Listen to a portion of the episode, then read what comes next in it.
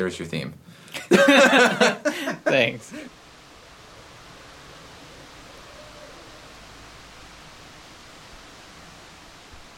Hey, this is Charlie McCarran, and you're hearing the sounds of the backyard I grew up in. I'm kind of on a little intermission in my Composer Quest World Tour. I just finished traveling all around the northeast part of the US, and I'm back in Minnesota preparing to go on a plane trip to Los Angeles. And it's nice being out here hearing these owls and wind, and it finally feels like fall weather.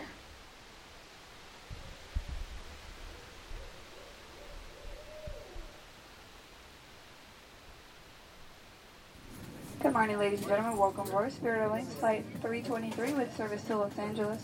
We look forward to getting you there as soon as possible. Soon as you come aboard and find your seat, please step out of the center aisle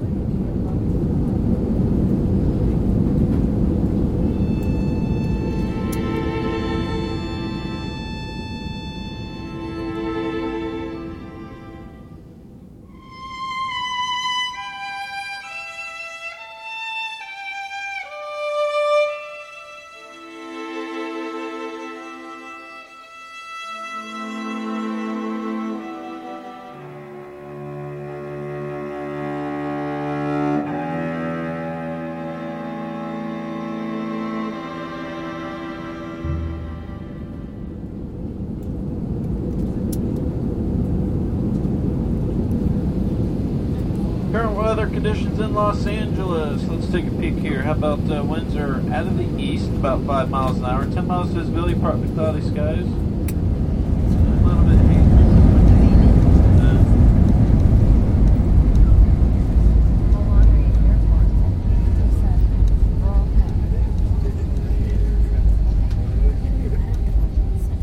Well, I'm here in LA with Candy Emberly, who is graciously offered to host me here. Oh.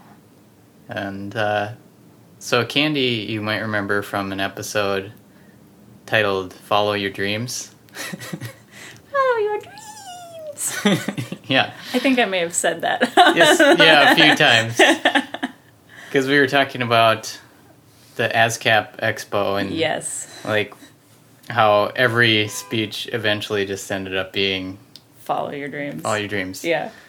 So it seems like you have followed your dreams. How about that for a segue? Okay. Uh, because well, last when we talked, you were just kind of at the beginning of your UCLA extension program for film scoring, right? yeah, I think I was just starting it. And at that time, I think I was still really focused on the idea of film because it was the most transferable from my theater skills, I guess. And I was looking for something that was a more financially viable career path than theater in the Twin Cities, as as much as I love theater. Um, but then, in that program, I, I took a class about writing for games, and it was just sort of the basics of like here's how adaptive audio is different and how to make loops and that sort of stuff. And I started to realize that I was a lot more interested in that challenge of composing than the challenges of film. And then I also started to realize, like, hey, I know a lot of game developers. I know a lot of people who, you know, they're maybe working at a company, but they're really passionate about the idea of making an indie game. And then I started realizing I just fit in with those people a lot more. And it's very easy for me to talk about games that I love and games that I'm playing, and much harder for me to talk about films that I love or have recently seen. So it, Sure. it just sort of became obvious that, that that was the path I should be taking. So I found my dream. I followed it. That's cool. And yesterday when I got here, you were at uh, Game Sound Con. Yes, Game SoundCon. What is that all about?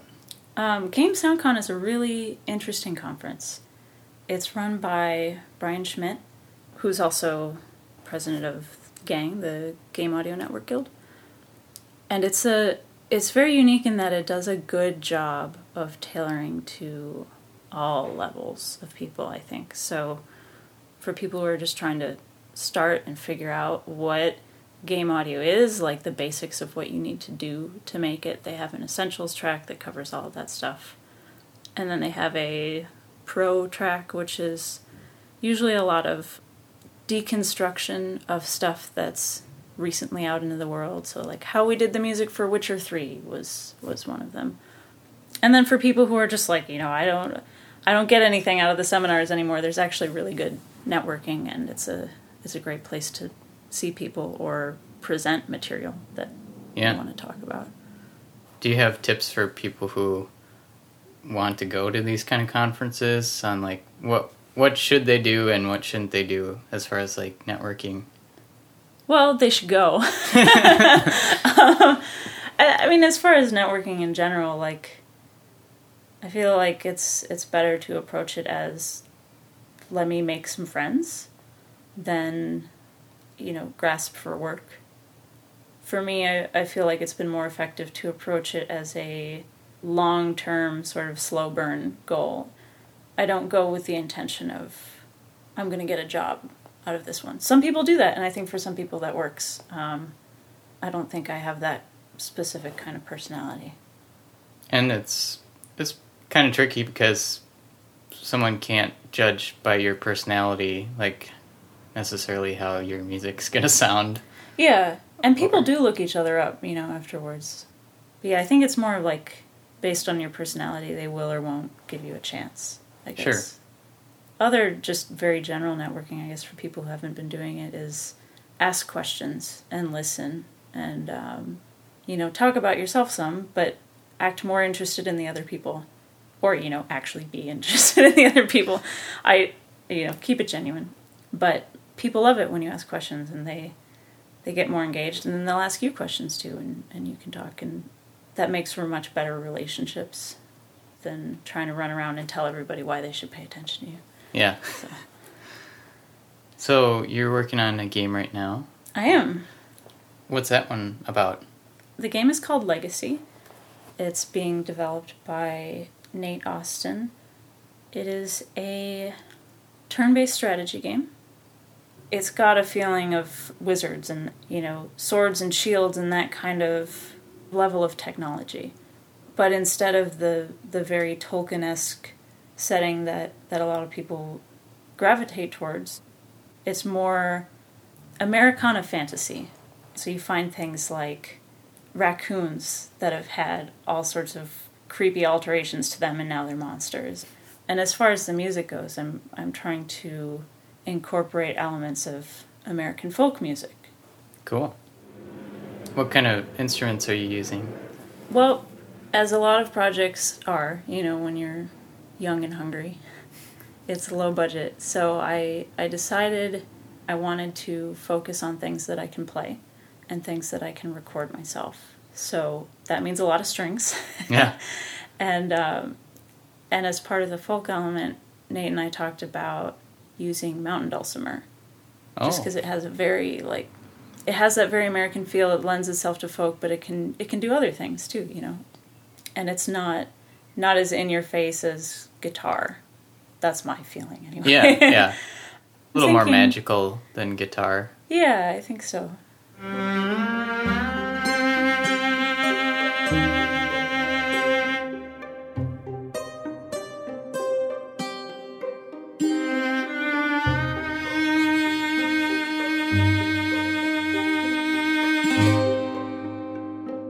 Have a question chain going on in the podcast from guest to guest. you know. Okay.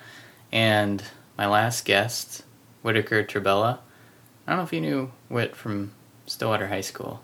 I don't think so. Candy and I went to high school together. If you didn't catch that, um, Secretly, Whit is whistling or is listening now. Secretly, Whit is listening now and thinking, "That horrible person I remember." I, uh, I doubt anyone would think that about you, but yeah. So Whit lives in Chicago, and okay, he also does some game composing. cool. And and he was wondering, do you see a style transition in video games happening, or is there like a a style that you think is coming in the future? Oh, that's a good question. The things that I think about a lot are how, you know, for our generation, all of that 8 bit stuff is just like gold. But what's coming? Actually, I do feel like there's a, a trend, and I don't know if this is already hit or if it's just something that I notice more because it's also what I like to do. But I think small live ensembles is starting to be a real thing and, and overtaking the appeal of big orchestral stuff. I think there's definitely a place for big orchestral stuff, and um, part of it may be fueled by smaller budgets of indie games. You know, you want a smaller ensemble if you're recording live, but I think there is more and more interest in in live stuff. You know, you look at stuff like um, Dear Esther, you know, and it's really like great string writing.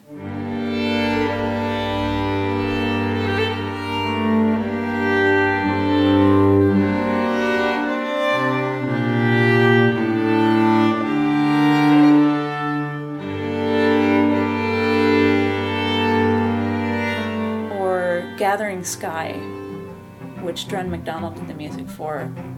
It's just this great small ensemble. There's strings and bass clarinet.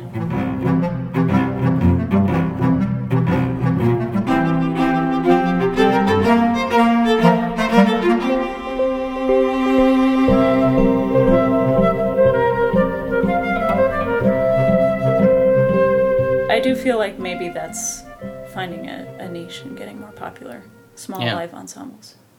Well, I I wonder if it's partly works well with games because it is like a little more intimate sounding, It is, yeah. and like if you're thinking back to nostalgia of like chiptune music, it's like very intricate, like single line melodies going, maybe versus like a huge wash of orchestral sounds. Yeah, that's true. So it may be related to that because you know, with like chiptune stuff, they're following just by imitating the style. You end up following old restraints where they had like three square waves and a noise track to deal with, and I think they could only ever actually have three of them playing at a time. So you have a lot of counterpoint, Yeah. you know, and, which And some Yeah. some that like you can't get away in with in a film as much maybe as you could in a video game. Yeah. And part of that, I think, is people who play video games really love the music in the games. But there's a very present feeling in film music right now that music should be invisible. You know, you shouldn't notice it, you shouldn't hear it. And, you know, there are not a lot of great melodies being written in film music now because Yeah. of that. And I just, I don't think that people have that same idea in games. I think they want something that excites them that you know contributes to the the feeling of the game in a very deep way and something that they can listen to outside of it Yeah. so Do you have a question for my next guest? um how do you feel about the idea that a composer should be able to do anything versus the idea that a composer should find their voice and focus on a single kind of style or niche mm-hmm. Do you feel like you have a specific style? I think I'm starting to settle into one. But I went through a period of trying to write all sorts of things in different styles to show that I could. And I don't think that was necessarily bad because it contributes to your development. You know, it works on your skills. But in terms of trying to get work now, I feel like I really am just starting to hone in and focus on stuff like these smaller, intimate ensembles, lots of strings, and sort of this dark, moody area of music. And I think, I think for me, I'll be happier focusing on that. So, Cool. I I want to ask you about your film job okay. that you, you So I was just looking at your IMDb page, and it's like insanely impressive of these all these films you've worked on, Oh, thank you. It's nice. Star Wars and just everything, Simpsons, Family Guy. Um, Star Wars is definitely the one I'm happiest to have on there right now. I'm not gonna Yeah. lie. Um, yeah, so I, I I do work in music preparation, which most of the time for me means making individual parts for players. We get a score from either a composer or an orchestrator, and a lot of the time it's already in a program like Sibelius or Finale.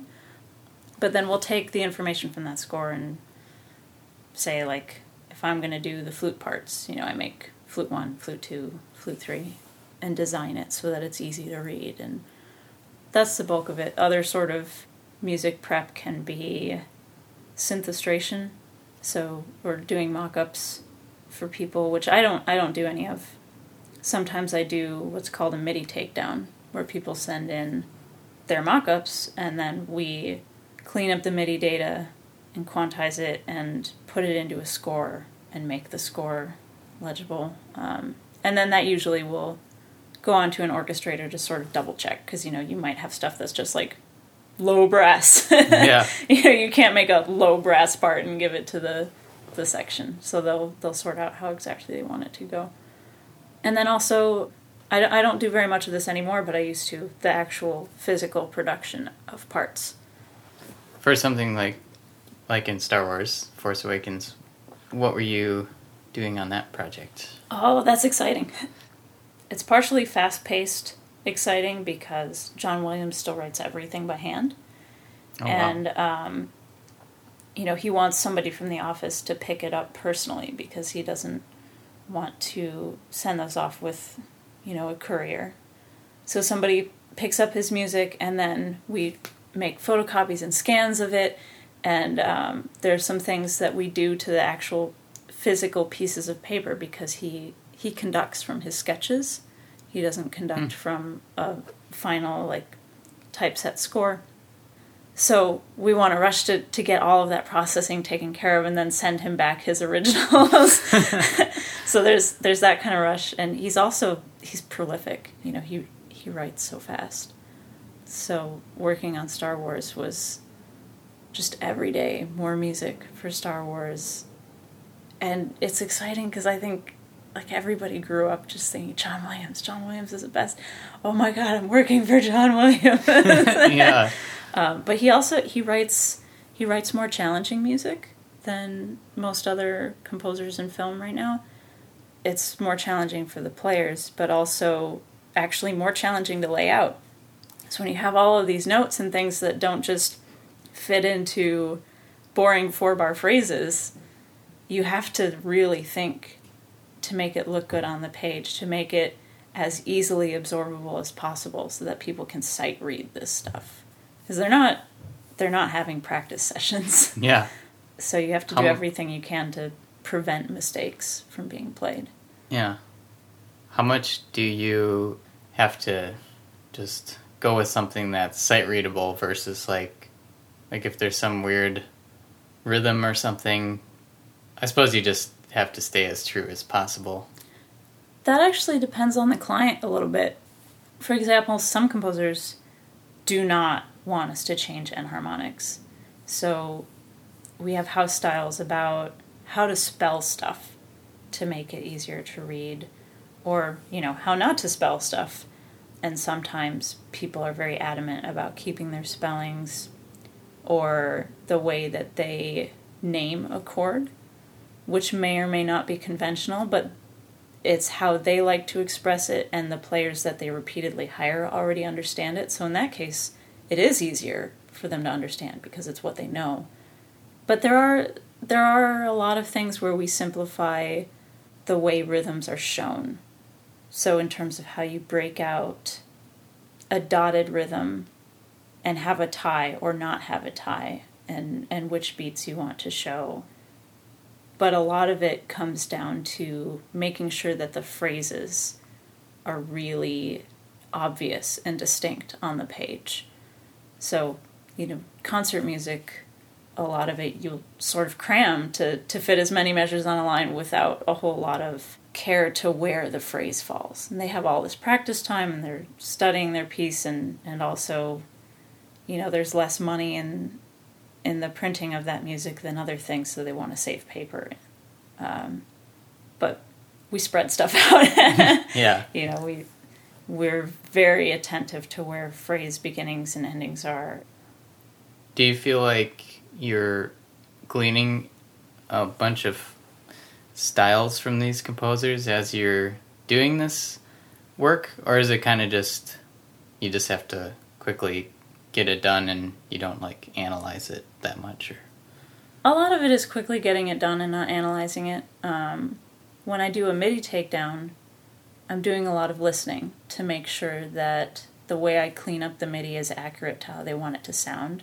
So I get to think a little more about it then. I do pick up on some stuff like trends in how certain people will write for various kinds of instruments or um, orchestration wise, you start to notice some people will have all of the horns playing the same thing or something, and some people like to really do a lot of layered horns, and it's so so. I see, I see a little bit of food for thought, and like, oh, here are some different ways to do it that people are regularly doing, but I don't I don't get to spend as much time as I would like just thinking about it because we just need to get the work done, and people are also very concerned with speed because with union rates, you're getting paid by the page and not by time. So the faster you do it, the more money you're making. Well, how does someone get a job like yours or That's a great question because I actually knew about the place where I work before I worked there and at the time they didn't list any job openings. And I also by nature I think have been too shy about that kind of stuff. Like I never just reached out to somebody to see do you have internships? But I eventually through a friend met somebody who worked there and this person started talking about, "Oh yeah, we just finished with an intern who was doing really well and we hope they come back after they're done with school or something." And I said, "Oh, you have interns." They said, Yeah, yeah, we do. And I said, Well, how does that work? Like, do you have to be a student or anything? And they said, Well, you know, you just come in and help out some, and if they like you, they'll have you do more. Or it, and it was funny. It, it seemed very unstructured, and it is very unstructured. but I, I managed to sort of talk my way into, yeah, yeah, can I, can I just come in and help a little bit next week or something? And and basically, they just had me scan some old music. I just stood at a copier all day and scanned for three days. And then I finished scanning the project that I was on, which was like an entire old MGM musical. and um, I talked to the other people who were working around me. I said, "So, do you want me to come back?" And and they said, "Well, go talk to the the boss over there. Tell him you you finished this project. Does he want you to come in and do another one. And so I went over there and I said, Hey, you know, I, I finished this thing. I'd really love to come back and help out some more. Is there anything else that you guys need help with? And he said, Do you want a job? and I'm trying not to freak out on the outside because for a couple of years, I've been trying to figure out how do I get in this place and suddenly it's all just happening. And I was I was incredibly lucky. I think it was just the perfect timing. They needed somebody in the production aspect of things. And, you know, I had just, I'd shown up, I'd done the work. I didn't act like you scanning showed. was boring. you yeah. know? You showed that you had scanning skills. yeah. Well, I showed that I had the temperament to, like, do whatever. Yeah. I think. And then they started training me in on the, the stuff that they actually do for printing and assembling and and then over time I sort of made it known that I was really interested in doing copying.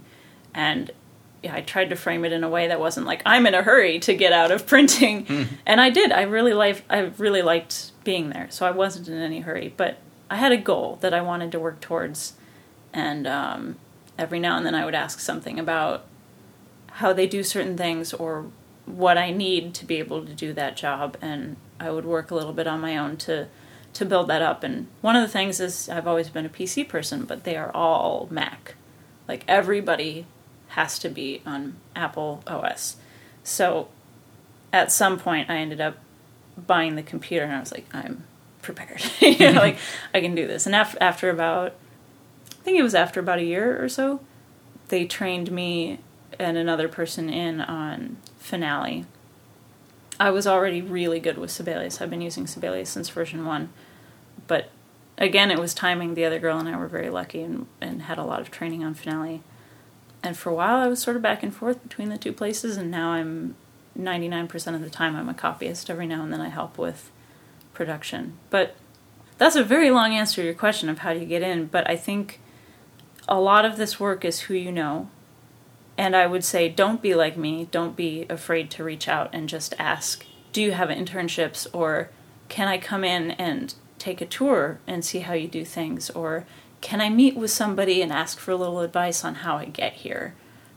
You may be met with nothing because people get so busy and they, you know, they're filtering out anything that isn't the work right now. But if you check in once in a while, you know, try a few times, if you hit the right timing, then you can find your way in. But you should you should definitely know at least one major engraving program before you really try to to go in. You should at least know how to do the basics in it. Yeah. Do you see yourself staying in LA for a while? I think so. I really love my job, and since moving to LA, I've been actually t- able to support myself with only musical work, which was my big goal, right? Leaving Yeah. the Twin Cities and shifting away from theater because I was doing completely unrelated work and it really stressed me out and I felt very divided in my focus. And so it's hard to imagine other places, number one, where I can do the work that I'm doing, like music copying. There are not a lot of music copy houses around. And there are a lot of playing opportunities and, and since it attracts so many composers, you know, there's a lot of work for instrumentalists who want to record. But it You've- is You've been doing some of that? yeah, yeah. I, I record myself playing viola and sometimes violin at home. I do a lot of sweetening for people, you know, where they have samples and then they just want some tracks mixed in to help make it sound more real, or if they have solos that they want for strings. I do that. And sometimes I go into a, a studio with an ensemble, and record that way. So those opportunities are here, and I like it. But I don't like the city of LA itself very much. I'm not keen on how spread out it is, how much traffic there is, or like the pollution, the segregation. And there is some element of, you know, I, guess I have this theme right now of like focus and not dividing too much. I feel like on the one hand, you can do anything you want in LA as long as you're willing to drive to it, right? You can find what you want to do and you're passionate about in your spare time. But on the other hand, there is everything in LA and people are doing all these crazy things. They're like, "Oh man, you have to do this, you have to do that." And it's going to take me an hour and 20 to drive there because and then you have the guilt of like, "Oh, no, I should be doing it and I'm a terrible person for just hating traffic that much." It's interesting coming here after being in New York yeah. because I just like the fact that it's all on a, an enclosed island and the subway system is great. So you can just like you don't really get lost because it's an island. You can just in Manhattan, anyways. Yeah. And here it's like just so sprawling and just Yeah, it. I mean, I've I've only been in New York once. It was briefly, but I do remember the subway system being great. and you hear about that too. Like everybody takes the subway, but in LA, oh, public transit is terrible, and um, and people also have weird identities about their cars. Like, I think anywhere there's some level of personal attachment to what kind of car you drive, but here it's dialed up to eleven especially when you get into the entertainment industry it's a it's a status symbol and it's a game that you end up playing even if you're trying to not play it hmm. you know people see you a certain way maybe like weird. I would. yeah i think we talked about my dirty car like i don't i don't care about washing my car and most people are really intense about getting their car washed regularly so that it's shiny and pretty like, Whoa. and um, lately I can sort of put out this excuse that makes me look good of like, well, we're in a drought, and that's one thing that I can avoid doing. oh man, weird. and to be fair, I'm not I'm not really running around with the crowd that it makes as much of a difference, but that culture is there, and I think it seeps into things. Hmm. There's definitely still the idea that public transit is for quote unquote poor people and not like a thing that's good for society. Hmm. I don't know. I don't. I've never thought about that in Minnesota. Like, just it's kind of like if you're living as an artist in Minnesota, you're probably not making that much money, yeah. and so therefore, like, I don't think anyone expects you to have a nice car or something like that. And there's so much like salt. yeah, no one can have a nice car in Minnesota. yeah, in there's general. only so nice you can get, and you winter. don't. Yeah, and there are cars that you don't want to drive because it gets treacherous. Huh. yeah, but I think like a rich person could get on the train and they don't care. You know, they could take Yeah. the light rail and it's a perfectly acceptable option. But I think some people here feel like if I take public transit, people are going to wonder like, am I not making my car payments? Hmm. So there is an identity associated with it.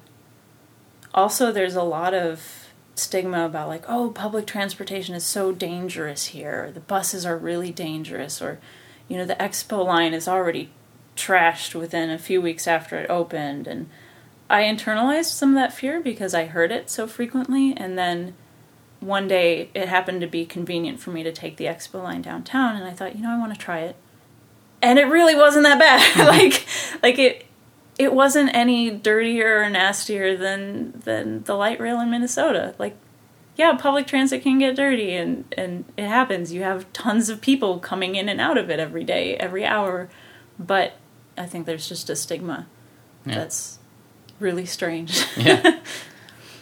Well, I didn't think we'd start talking about like cars and public transportation in this episode, but the Transit yeah. Quest. Why not? Yeah.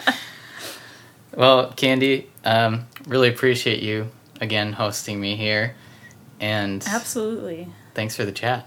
Thank you. I really appreciate being on your podcast. Yeah, it's fun hearing what you've been up to. Can I ask you a question? Sure.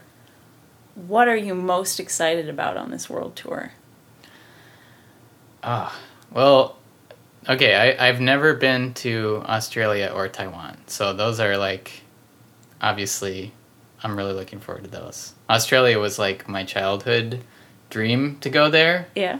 because of like kangaroos mostly.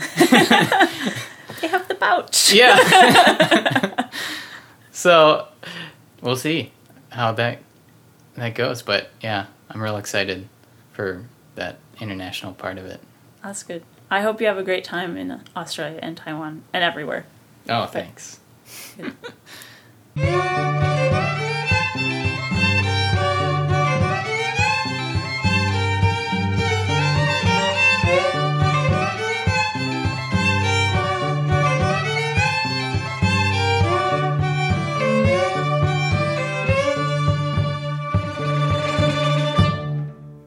Jake Monaco. I'm here in your studio in LA. Thanks for being here. Yeah, thanks for having me. You just gave me a tour of all your stuff here, and it's I don't know how many string instruments you have here, but Uh, I'd say maybe two dozen guitar or guitar shaped things banjos and banjitars and baritone acoustics and electrics and all sorts of uh, other fun stuff. Um, and then a whole chest full of percussion toys and other things to bang on and a bunch of tubes that make uh, different sorts of noises depending on what you hit them with. yeah.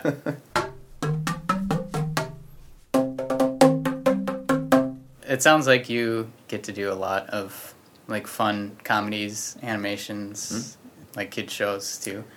Yes, uh, Dino Trucks and uh, Stinky and Dirty Show specifically allow for a lot of creative freedom. You know, starting out on the shows, they they wanted a little bit of a different sound, so we actually got to spend a little bit of time developing the direction of the music, um, which was great, and make it sound a little bit more original and a little bit different than other kid shows. Yeah. How much of the time do you get to like use instruments that you play live versus samples?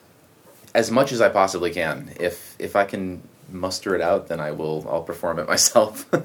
um, a lot of the percussion, um, you know, minus an actual drum kit, I'll try to, you know, incorporate in, and then any sort of guitars, bass, things like that, um, I'll definitely get in there. But you know, in terms of the orchestral stuff, um, it, it is mostly samples. You know, given the the, the tight budget restrictions. Uh, for other shows, you know, if there is a specific solo instrument or something, I will bring you know a player in, or so that they can actually contribute because helps quite a bit. yeah. So your name has been on like a huge amount of big movies, like additional music for Frozen Mhm. and the Hangover movies, like Yep. all that sort of stuff. Um, yeah, how did you get into that initially? Um, I went to undergrad at the University of Richmond in Virginia, played in a band there, and then afterwards um, continued to kind of play around and bartend for a couple years until the other band members, you know, wanted to actually have real jobs.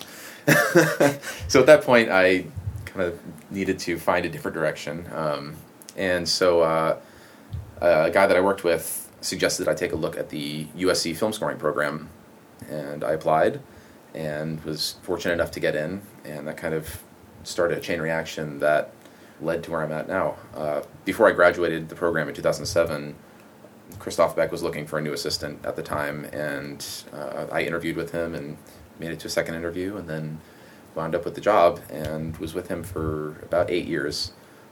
Just started doing you know assistant stuff and conforms and um, helping out with some scoring sessions, things like that, and that eventually turned into writing some additional music and producing the scoring sessions.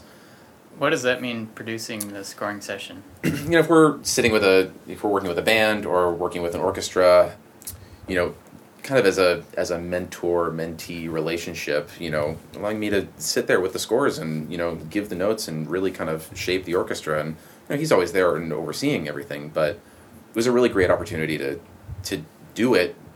But if I screwed up, there was that safety net that was you know it's it's his thing. I mean, Yeah. he's there and he's doing it. So it was like eight additional years of schooling, really, and eventually uh, about two years ago three years ago um, there's just a natural progression of you know i started getting more things of my own and he, he was like you know it's time You've graduated. yeah exactly um, you know we're still very close friends and uh, it's been a great journey thus far Cool. So your new movie that's coming out, Mhm. Keeping Up with the Joneses. Yep. Yeah, what was that like working on that comedy?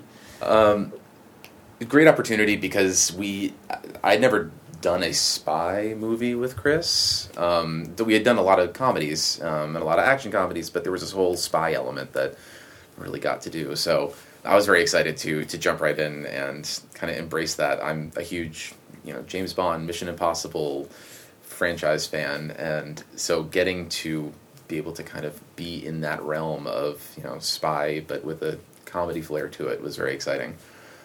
When I got the call, it was you have five weeks to write the score. The entire wow.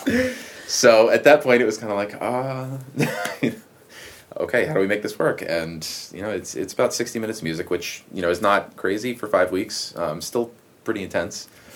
I think the the craziest thing was that they're all based in New York, so there was about three or four trips back to New York. You know, for for playbacks, Skype is fine, but it's always nice to be able to actually be face to face and be in the room. And so, I mean, that was a day of But travel that- every yeah, time. up your- Wow. So you averaged what, like fifteen minutes Yeah. a week?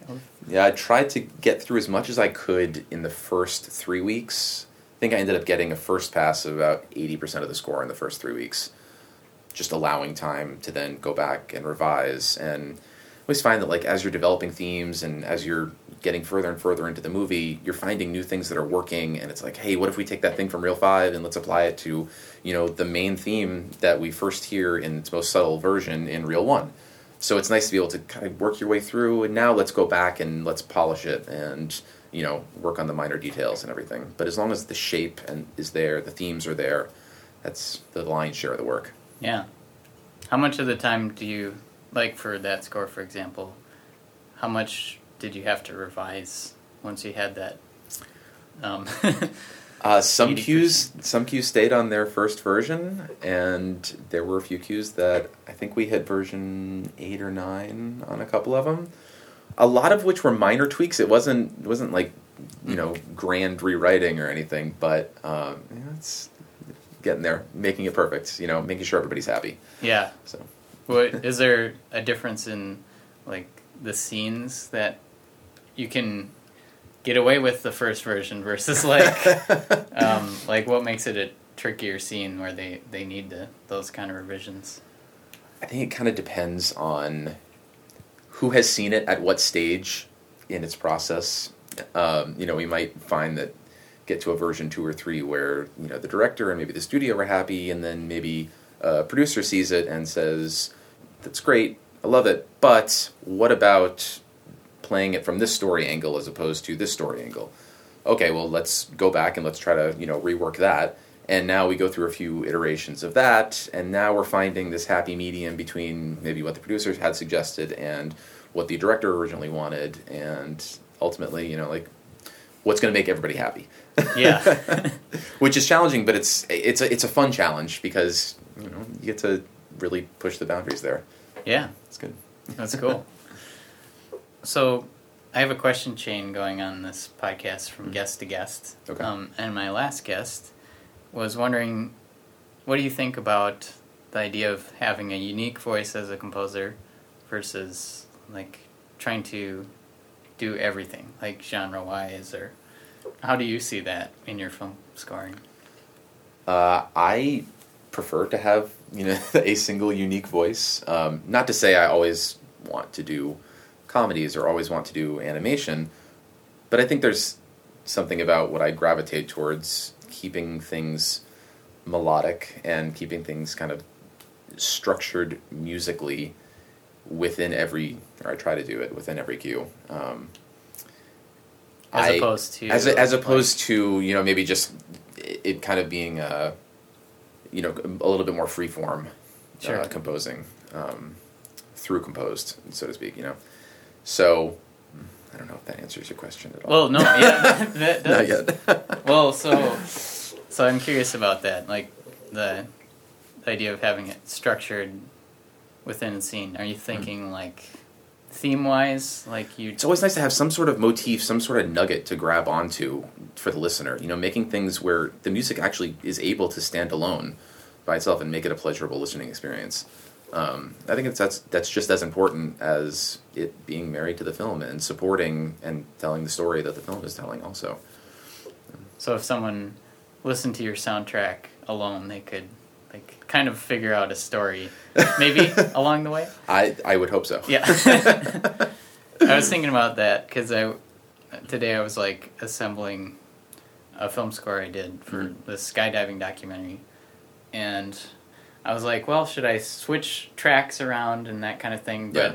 in a way, I was like, no, I kind of want to just keep it true to the. Yeah, that, that's funny. That's that, that is something that I struggle with. Also, it's you know if you're going to make a soundtrack, focusing on the storytelling aspect versus what is the optimal listening experience, where you might have a bunch of action cues right next to each other, and then a bunch of very slow, emotional, or kind of sparse comedy cues, or whatever. You know, you know, do you do you break up the order of the film in order to Make it Yeah, a make it a- cooler soundtrack. yeah exactly yeah, when you like when you have made soundtracks for your stuff, how much do you cut from those? If you're, I, I guess, if you have sixty minutes of music for a film, for example, do you try and keep that all in there? Uh, no, I think it depends.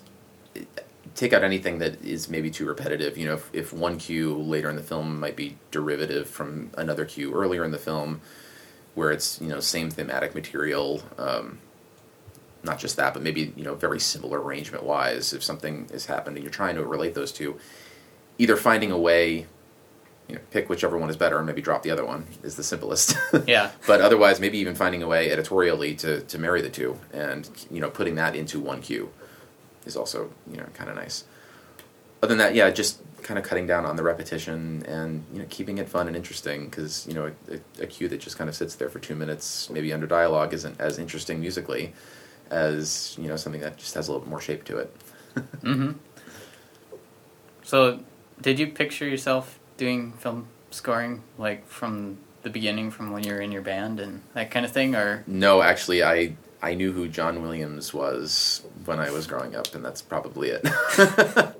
I, I always loved the singer songwriter aspect of things, and I found it hard to just write a piece of music for the sake of writing music. There was always a story behind it, which is why the, the songwriting, you know, I gravitated towards that. And, you know, knowing how music is now married to picture, and you're getting to tell a story through that, gives you a reason to write the music. Um, that's kind of what inspired me to take this route. yeah. so, do you have a question for my next guest? If you could be a part of any film, past or present, which one would it be? Cool. yeah. If if you had to say what film was the most fun to work on, score wise, Mhm. I don't know. What do you have one? Probably the Muppets, actually. Just the amount of nostalgia that kind of came with that, and you know, growing up with Muppets in Space and Muppets Take Manhattan, now being able to actually be a part of a new iteration of the franchise is was really really exciting. yeah, I I loved that movie. So. So yeah, what were you doing for that one specifically? Um, at that point, it was more of the score coordinating, score producing with Chris, but still just being a part of it and you know being in the room during all the meetings and it's just it was great to, to be able to be there. Cool. I thought it was kind of fun seeing your composing for the the Disney animations that were like Star Wars told by emoji and Frozen told by emoji and yeah, could you explain like how that project came about and Yeah, so after Frozen was released and kind of became what it was, which nobody was really expecting that it was going to be as big as it was, there started to become, you know, a few more little franchise things, you know, shooting off from that and and then I got a call from someone over at Disney Interactive. They were developing this new As Told by Emoji series and they were starting with Frozen. The cool thing about those seems like with each one you incorporate the original scores from like this you know Star Wars Aladdin Yeah. And yeah, how's how, what was that experience like trying to? it's it's so much fun to be able to go back to these films and watch the film through and really get a sense of what is it about this score that makes it you know specific to this movie. So finding you know I mean making something sound John Williamsy versus you know Alan Menken yeah, um, and in, in some of the instances, uh, we were able to use very small quotes of songs and kind of work and work them in. Um, coming up, I think they're doing uh, they're doing Nightmare Before Christmas is the next one that we're that we're working on. Oh, so that's kind of diving into the world of, of Danny Elfman, which is you know just completely different than than anybody else that we've worked with so far. So it's really it's a, it's a lot of fun. cool. From a music theory standpoint, like how much does that factor into your composing? Does it like consciously factor in or subconscious at this point? it consciously factors in when I run into a wall of where do I go from here in order to make it sound like dot dot dot. So you know if I'm kind of cruising along with you know this little little motif or an ostinato or something, but you know we need to hit something heroic or triumphant or you know give it some tension or something like that, and how to develop whatever that progression might be. Um, definitely go back to rely on music theory techniques, but I have to consciously do that. It's not as an innate thing for me as it is for a lot of other composers. I do have some training, but not an extensive amount. Sure. Classically speaking. Sure. well, it seems like just from watching clips of things you've scored, it's like, especially with the comedy and animation, it all has to be like super quick turns too from one emotion to the another.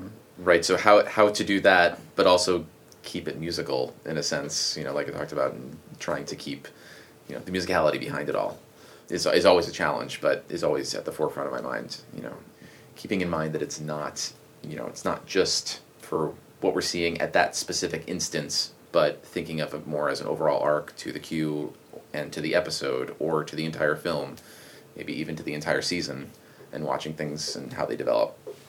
How how about like TV versus film? Like doing a series of things. How how do you approach that differently?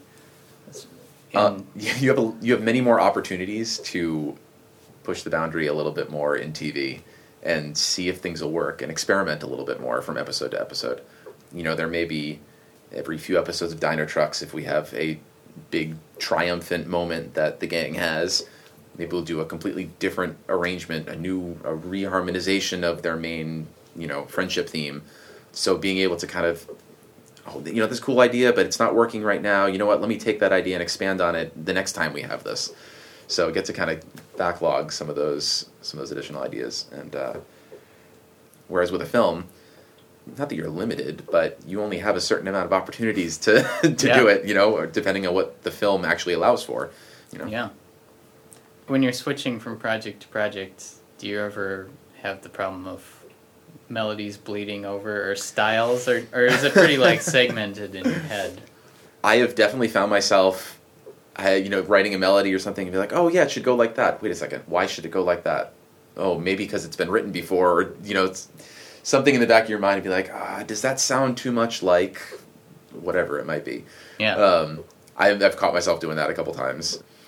No, otherwise, I, I think the musical languages from show to show are different enough where I'm able to kind of stay away from them when I'm in the world of each of each show.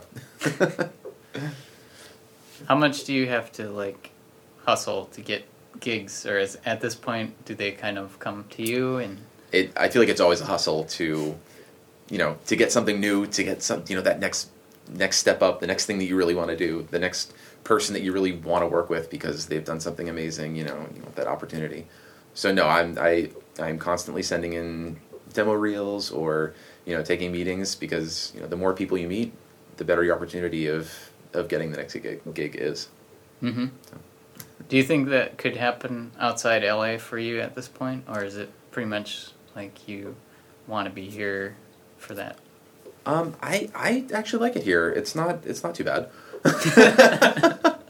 um, especially being able to you know work in the converted garage behind my house. You know the commute isn't too bad, which is really what a lot of people have a have a problem with. Yeah. just because it takes forever to get anywhere. Um, but uh, no, I mean it's I like it here. I think it's feasible to have a career for anybody. You know whether it be in in New York or you know maybe even London. But um, I think there's there are very few hubs, you know, especially in the states, where you can kind of be based out of. Yeah. yeah, I'm finding that Minnesota has a good film scene, but it would be nice if it was, you know, like more more films with larger budgets were Yeah. happening there. Um, but someone was telling me that like Austin is potentially becoming like a a good hub for Really, I guess they were talking more about game music. But, Yeah. Yeah. I've seen that, and Nashville too. I mean, there's always obviously there's a, a good scene there, but I think there's been more scoring projects going on there as well. Yeah. So. Yeah. Uh, well, Jake, I have one other tradition on the show. Um, if you're up for it, uh, I ask guests who are on the show to come up with a intro theme for Composer Quest, the podcast. Okay. Um, and if you feel like trying something on the spot, uh, hmm. What would we play it on? Is the question. There's got to be a kazoo around here somewhere. it's got to be the best thing, right? Probably no one's no one's used a kazoo yet. Actually, Well, then in that case. All right, you ready? yeah.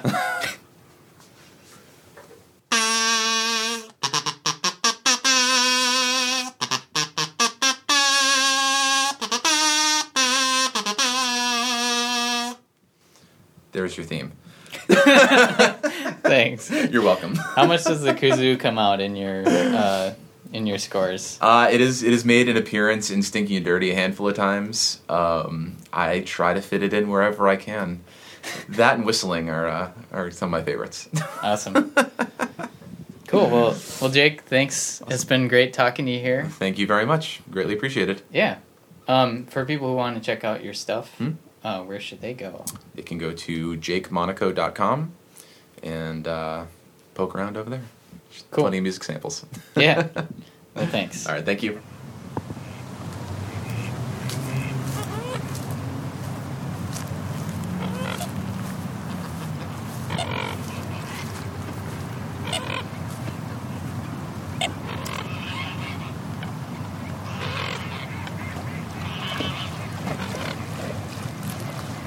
This call is now being recorded. Hey, Shringy. Charlie, where in the world are you? I am in Lake Balboa Park in LA. There's like dozens of cormorants on this uh, dock area. I'm not familiar with the cormorant. What does it look like? Uh, it's like a duck, but um, just a little bit weirder looking. That's awesome. There's a lot of birds here that look like they could turn on me really quick, though. So, yeah, is that just uh, the influence of LA? I guess. Oh, there's a hawk too. I've seen like so many different birds. Um, They're not singing any songs, are they? Are you, are you going to interview them for a Composer Quest? I hear something. good one. Yeah. Uh, no music, but um, maybe I'll get some sound bites of these birds, though. Well, it's been interesting being here in LA for the second time ever. Part of me is feeling like, why did they put the entertainment mecca in the desert? That that was my first thought, but I don't know. There's, I think you just have to kind of find beauty wherever you can. And right now, it's at this lake with some ducks and geese. yeah. Jeff, I have a question for you. Yes, sir, Charlie. Do you think you would ever live in LA? You're a filmmaker. You're a man of the world. Would you ever move here? That's a great question. Um, I don't see myself moving to LA, at least not in the near future. Um, I don't think uh, I am interested quite yet in a lifestyle that would come with working in LA. It's definitely something where you're in it for the long run, right? Like you're working like 12 hours a day, every day, six days a week, you know, for weeks on end for a project, and you're just bouncing from project to project. That's not necessarily right for my lifestyle right now. And I'm also more interested in being in other cities, you know, and doing independent filmmaking that we have a different kind of location. We have different opportunities. But I, I think there's benefits that come with that. Right? Like, you're doing something different, something interesting, and you're somewhere else. So, it can be a small benefit to that too. Yeah. I feel like if I came here, yes, there would be a lot of opportunities, but it's kind of a small fish in a huge pond. I don't know. I, I kind of like being in the Twin Cities film scene just because, you know, you pretty much get to know everybody. Um, and maybe there are some of those people here in LA who do Hollywood movies. They, they probably know almost everybody, but I don't know. Yeah, you do really have to be committed to your work if you're gonna come here. It seems like. Yeah, committed to your work, committed to networking, committed to being on day after day. And I, like a lot of good things can come with that if you're savvy, you've got good people skills, you've got good technical skills. You can definitely go someplace. Yeah. Well, I'm curious to talk with a few more people here, uh, but I, I feel like I'm just getting a small slice of the life here. Yeah. I mean, there's so many things going on in LA too. Mm-hmm. well, tomorrow I'm going to be talking to one of my oldest friends from preschool, actually, uh, Brandon Laatsch, and he has been doing like a lot of creative stuff with video over the years. He has the, a YouTube channel that kind of blew up, and now he's doing like virtual reality games. He was kind of a big inspiration actually into me pursuing a creative freelance life. Because I, I visited him like six years ago maybe out here and I saw Brandon and his counterparts like just working out of their home, just kind of full time, all in on this YouTube video stuff. Nice. So that'd be fun to catch up with him. And I'm curious to ask him about sound and music in virtual reality games. Oh yeah. Yeah, they've been doing some cool stuff with that. So we'll see what Brandon has to say about that. I'm also kind of curious to hear his perspective on becoming famous because he he is one of my oldest friends and it, it's been really interesting and fun to see him like get more famous over the years with the YouTube thing and he was on Jimmy Kimmel. It's weird to see a friend who you've known for so long suddenly like get super famous. Yeah, totally. Is he still? Well, I guess when you meet him, you'll find out if he's stu- still as cool as ever. Not that he Yeah. changed by his fame, but who knows? Yeah. I would say, if anything, he handles it very well. He's kind of a unique personality and just kind of does his own thing no matter what the stakes are. Um, so, yeah. That's really cool.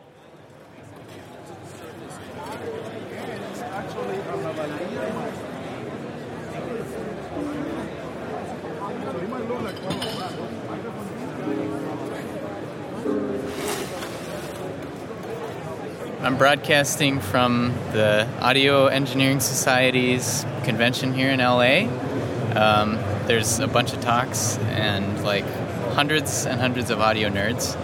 Um, Yes. yeah, and so I'm here with Toby Hulse, who I've met just at a couple times now here in LA. Um, First in a Mexican restaurant yeah. downtown LA yeah, while I was stuffing my face with tasty tacos. yeah.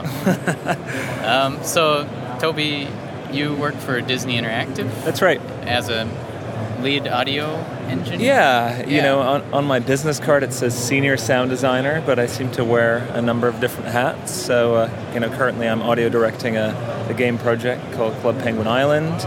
Uh, and that's half of my time, and then the other half of my time is spent mixing and sound designing uh, all of the Disney Interactive commercials, and that could be for television, for YouTube, for theater, you know, these 30 second, 60 second commercials for emoji or a Star Wars game that gets played before a Pixar film. Sure. So, so yeah, it's a good it's a good mix of linear media and game audio, and uh, get to bounce around lots of different genres.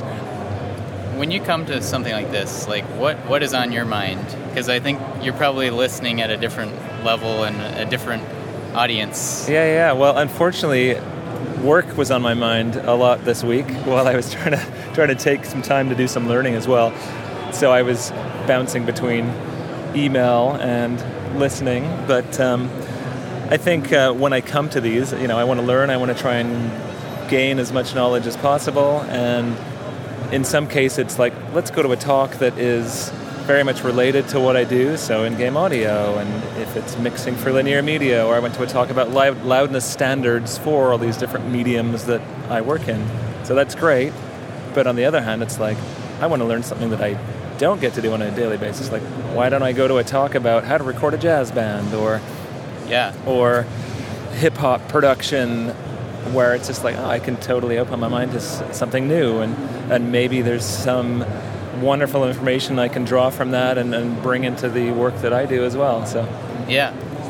How, how much are you doing virtual reality stuff or 3D? I, you're saying you were going to maybe go to a 3D audio talk. yeah, yeah, it's it's funny that you say that. So currently, I'm not doing any VR or augmented reality work.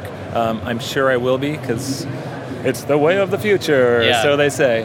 Um, and uh, yeah, today I actually tried to go to a VR talk just to find out that it was sold out, and my all access pass did not Didn't- actually give me access to this VR talk. I'm like, Whoa. how does that work? I have an all access pass. so I'm still yet to experience some VR that really blows my mind. Overall, the audio just hasn't blown me away. It's- Yeah. it's been like, yeah, okay, it kind of sounds like it's behind me, but I can still tell it's it's simulated, and it doesn't sound like there's really a source behind me Yeah. or above me. And I know that there's stuff in development behind closed doors that's getting a lot closer to a real sort of virtual reality experience. I just haven't heard it yet. So- Yeah. But I'm sure it'll get there. Yeah. Um, my friend that I'm going to meet up with tonight actually works on virtual reality games. Like Hover Junkers is their big one. Cool. And so I'm curious to ask him about that and like Yeah. what they've faced going through this audio. Yeah.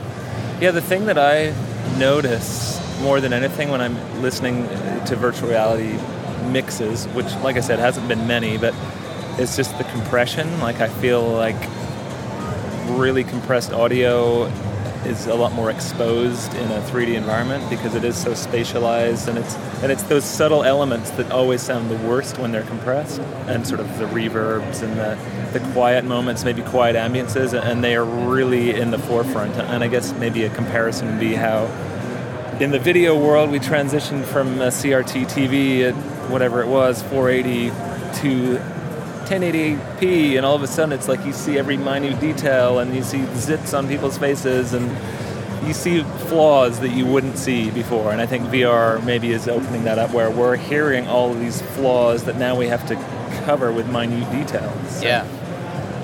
So did you say you were working on the emoji Disney Um, videos? I've worked on yeah emoji Oh. videos. You know, like because I, I just interviewed Jake Monaco. okay. I don't know if you've run into him. I don't. No. He did no. the music for those like Okay. Star Wars as told by emoji, Oh, cool. that kind of thing. I don't know if that Yeah, you know what? the same.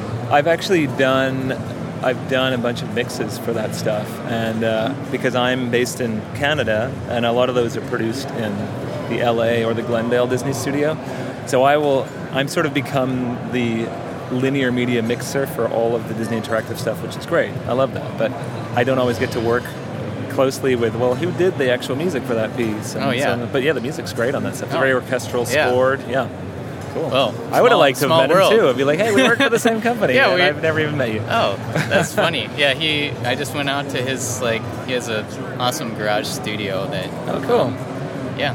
Just Well, if you, uh, well, when you talk to him again, tell him my name. Say, hey, this is a guy that's mixed some of your work for the emojis, and he works for the same company. You should uh, look him up on, you know, yeah. Disney roster, or just send him an email. Yeah. So that'd be cool. Oh, that's funny. small world. So, Toby, do you do you have a favorite project that you've worked on with Disney that has Hmm. like stretched you to do like sound design stuff that you you wouldn't have thought you'd be doing? Um, I would say Club Penguin Island, which I'm currently on. Um, it's the first kids product that I've worked on.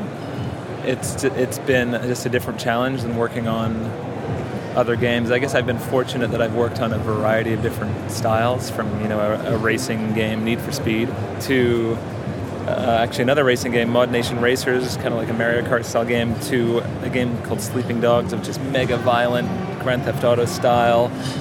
So I think it's been really fun working on a lighthearted product and thinking of ways that I can make it just silly and Yeah. ridiculous. Not quite as like realistic, maybe. Or Yeah, you know what?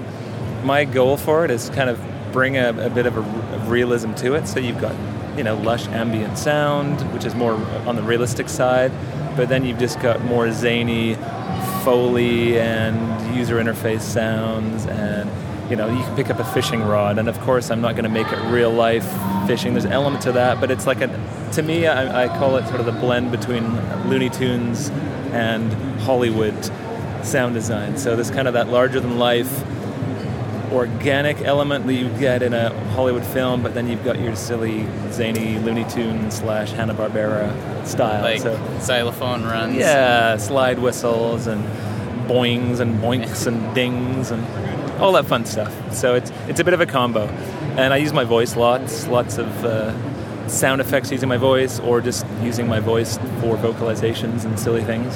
What does a penguin sound like? Well, I, I don't know, but it's Yeah. maybe maybe uh, my voice is the voice of the player. Who knows? Yeah. So for someone who is interested in getting into sound at a big company like Disney, where where would they even start? Well, start experimenting at home. Start in the basement. Uh, I think you need to start with a passion for it, first of all. My passion was always music. It started with the guitar, and it evolved uh, as soon as I found about recording and recording my own music. It just kind of evolved from there. So I knew I had the passion, and I was driven and motivated to pursue a career. And then uh, it was just a matter of applying myself, and I ended up doing a bit of schooling. Uh, I went to Vancouver Film School and did a, a sound design for visual media program. That definitely gave me that stamp of approval that a company will look for, what other than just relying on someone's experience. Um, if you have that, like, yes, you went to a school for one or two years and did really well, then that helps. And then, yeah, persistence. I always say uh, polite persistence is, is a great attitude to have. So, you know, never saying no for an answer, but not being annoying, you know? It's tough line to write. Exactly. Fi- finding that balance where you're not being, you're not pressuring or in someone's face all the time, but you just kind of knocking on the back door once in a while and just reminding them, like, hey, this is who I am. And, you know, you have to be aggressive at times and, uh, people are busy. I know I, I get super busy and I might have someone send me a message and geez, and I'll realize it's like been a month since I responded. And if they never talk to me again or get in touch, then I might just forget about it. But Yeah. a second email a month later, be like, hey, got a question. And getting getting feedback and critique from people is so great too as you're starting out. Getting someone that can say, hey, your mix is good, but you should try this, or maybe your sound design fell flat here, but this part was awesome. And, and being willing to take critique too, I think that's a big part of it. Yeah. Someone told me, getting a job in the industry, don't be an asshole. Like that was their advice. I'm like, okay. And then someone else told me, don't smell bad. Okay, so, so don't be an asshole. Don't smell bad. That's a small Yeah, price to yeah, deodorant costs. Yeah. Exactly. I think I think we can all manage that. And then obviously the other half, be good at what you do. So I think you have to prove it. So not being an asshole and not smelling bad, uh, having the training or experience to prove it will get you in the door. But then you actually have to prove your worth once once you're there. Yeah. So, you know, and my job, first job, started with a month contract, almost working for free, but not. And that one month turned into three years, and then that continued to sort of snowball from there. So, Yeah. And I could have literally said, uh, you know, walked away from that company when they first turned me down and be like, oh, I didn't get the job, head down, walk away. But I went back and like, you guys are awesome. I would love to work with you sometime. If there's anything I can do, like you need some help, I'll work from home for free. Kind of, I was just eager, and they're like, Yeah. yeah. Come in and we'll do a month contract, pay you 100 bucks a day or whatever it was. And like, awesome. Yeah. And like I said, that month turned into three years, and that's the whole reason I still work in this industry. So That's no, great. Don't say no. Yeah. hmm Are there any typical, I guess, problems that you see in people who are just starting out as sound designers, like holes that people fall into, maybe? Tough for for me to say. You know, maybe. And, and I, I, I find it hard just to say sound designers because I didn't start as a sound designer and I, I never was it the approach like I woke up today and I know that I want to be a sound designer. I sort of fell into it because of my love for audio, for the details and just making things sound awesome and just whatever you're seeing, making sure you're a great foundation for that. But one thing I do notice, some people get lost in the gear side of things and I need to acquire this and this and this in order to make my my mixes or my sound sound great, or relying too much on one technique. And I think if there's anything that I've learned over the years, it's not so much the gear or the way you do it. It's what sounds what what it sounds like, and if and it feels right to you. Um, I think some people they rely on spectral analyzers and they're they're looking for the, th- the things instead of just listening because I feel like I've always gone to my ears first like does it sound right and if not what do I need to do and maybe I'll reference something else and that sounds right why doesn't mine sound right so I'd like A B back and forth and I'll rely on what I'm hearing more than anything else Cool. Well, thanks for taking the time. Absolutely it's Yeah. a pleasure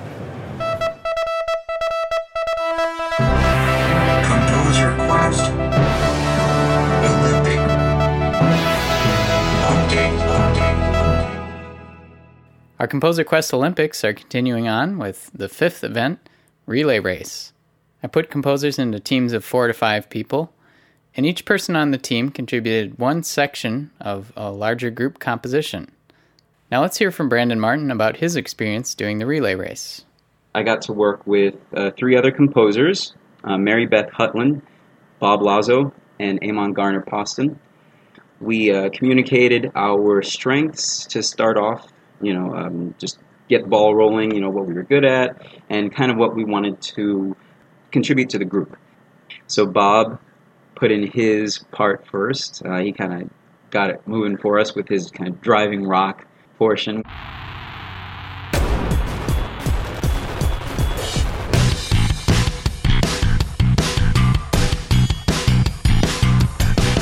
Then Mary Beth decided to create something coming out of that uh, for solo electric bass, which was really cool.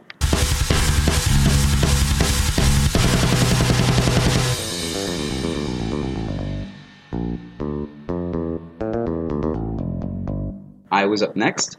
So what I did was I took some of Mary Beth's motifs, uh, like ba-da-dum, ba-da-dum, ba-da-dum, ba-dum. Just took a few little things here and there and put it into like an orchestral uh, build-up of suspense.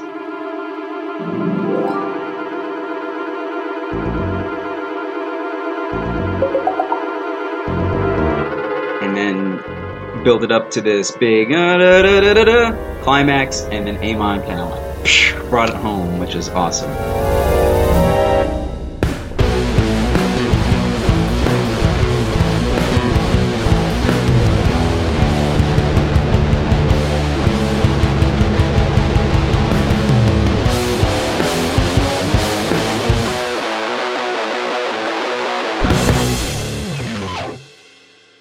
Felt I was very proud of what we put together, and uh, in a limited amount of time, um, which I know everybody's crunched for time, trying to do their best.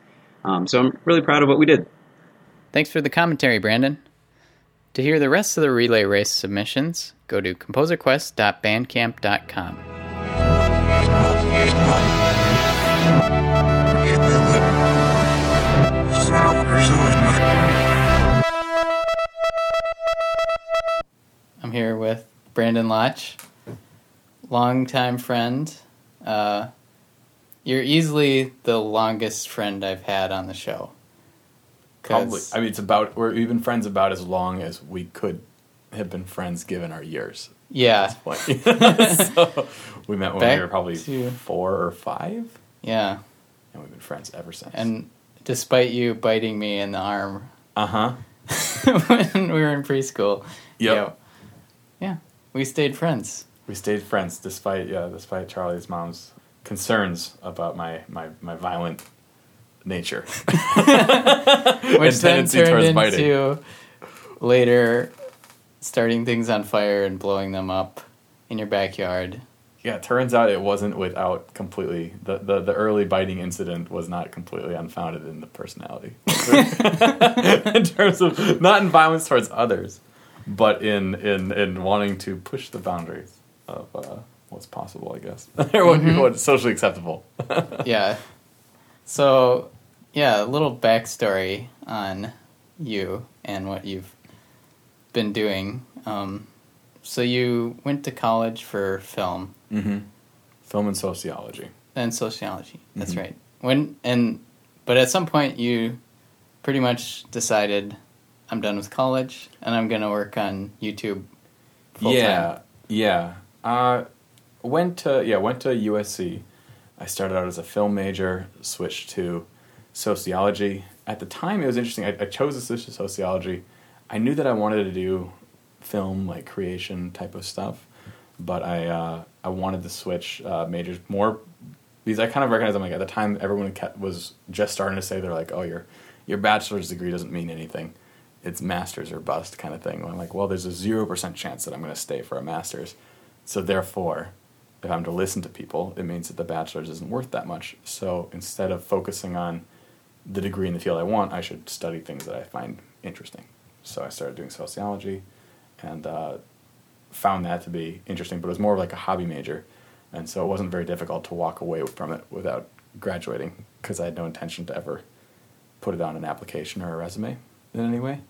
And so eight units shy, I dropped out of USC, and uh, went up to uh, Vancouver to uh, help Nico and Sam on a movie they were working on at the time. And uh, we made that movie together with a very small crew and uh, took it from shooting all the way to post. And that's where we kind of really honed all the skills that we've been working on through high school and college.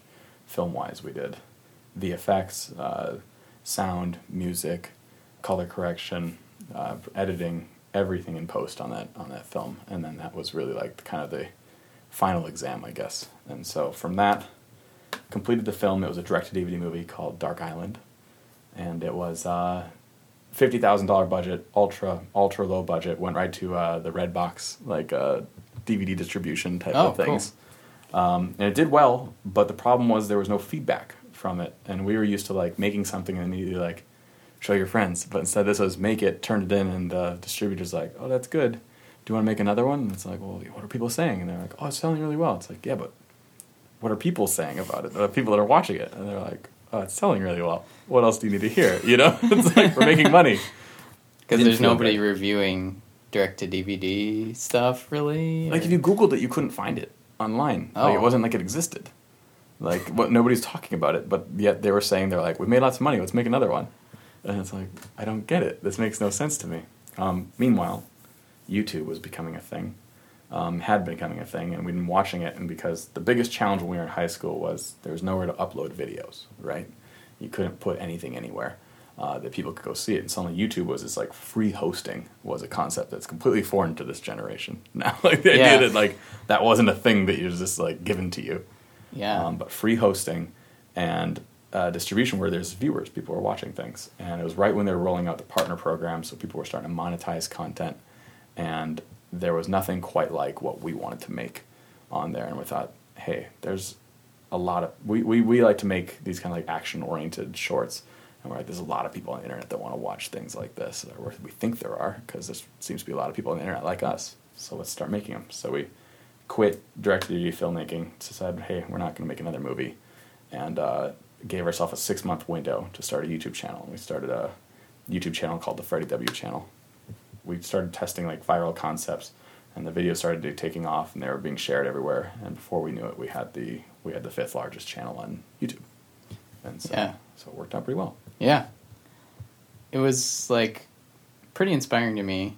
I don't know if I told you about this, but like when when I came to visit you guys, uh, maybe like six or so years ago, um, and it was cool just seeing you guys all like living together, working together full time. Like personally, I had been doing a little bit of freelance stuff, but it was cool seeing like, hey, these guys can actually like make a living on just doing creative stuff full time. Mhm. So that kind of like sparked me into like you know maybe I should try a project like this for my music, and yeah, it was cool to see.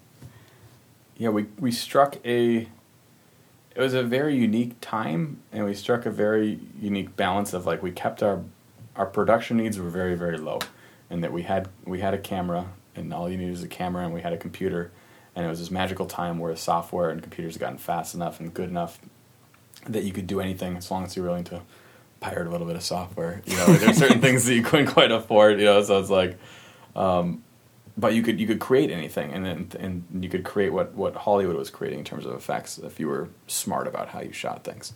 And so we tell these you know tell little minute long stories, be smart about what effects we did, and once a week we put these shorts out, and because you could you could monetize via the the ads that would be viewed. This is all like common knowledge now, you know. Yeah. and then later on, as it started to grow, there'd be brands that would be interested in, and they'd be like, "Hey, you guys make videos about different video games. We have a video game coming out, so make a video about our game, and we'll pay you." And it's like, "Oh, great!" Because as long as there's a concept that fits, it's creatively.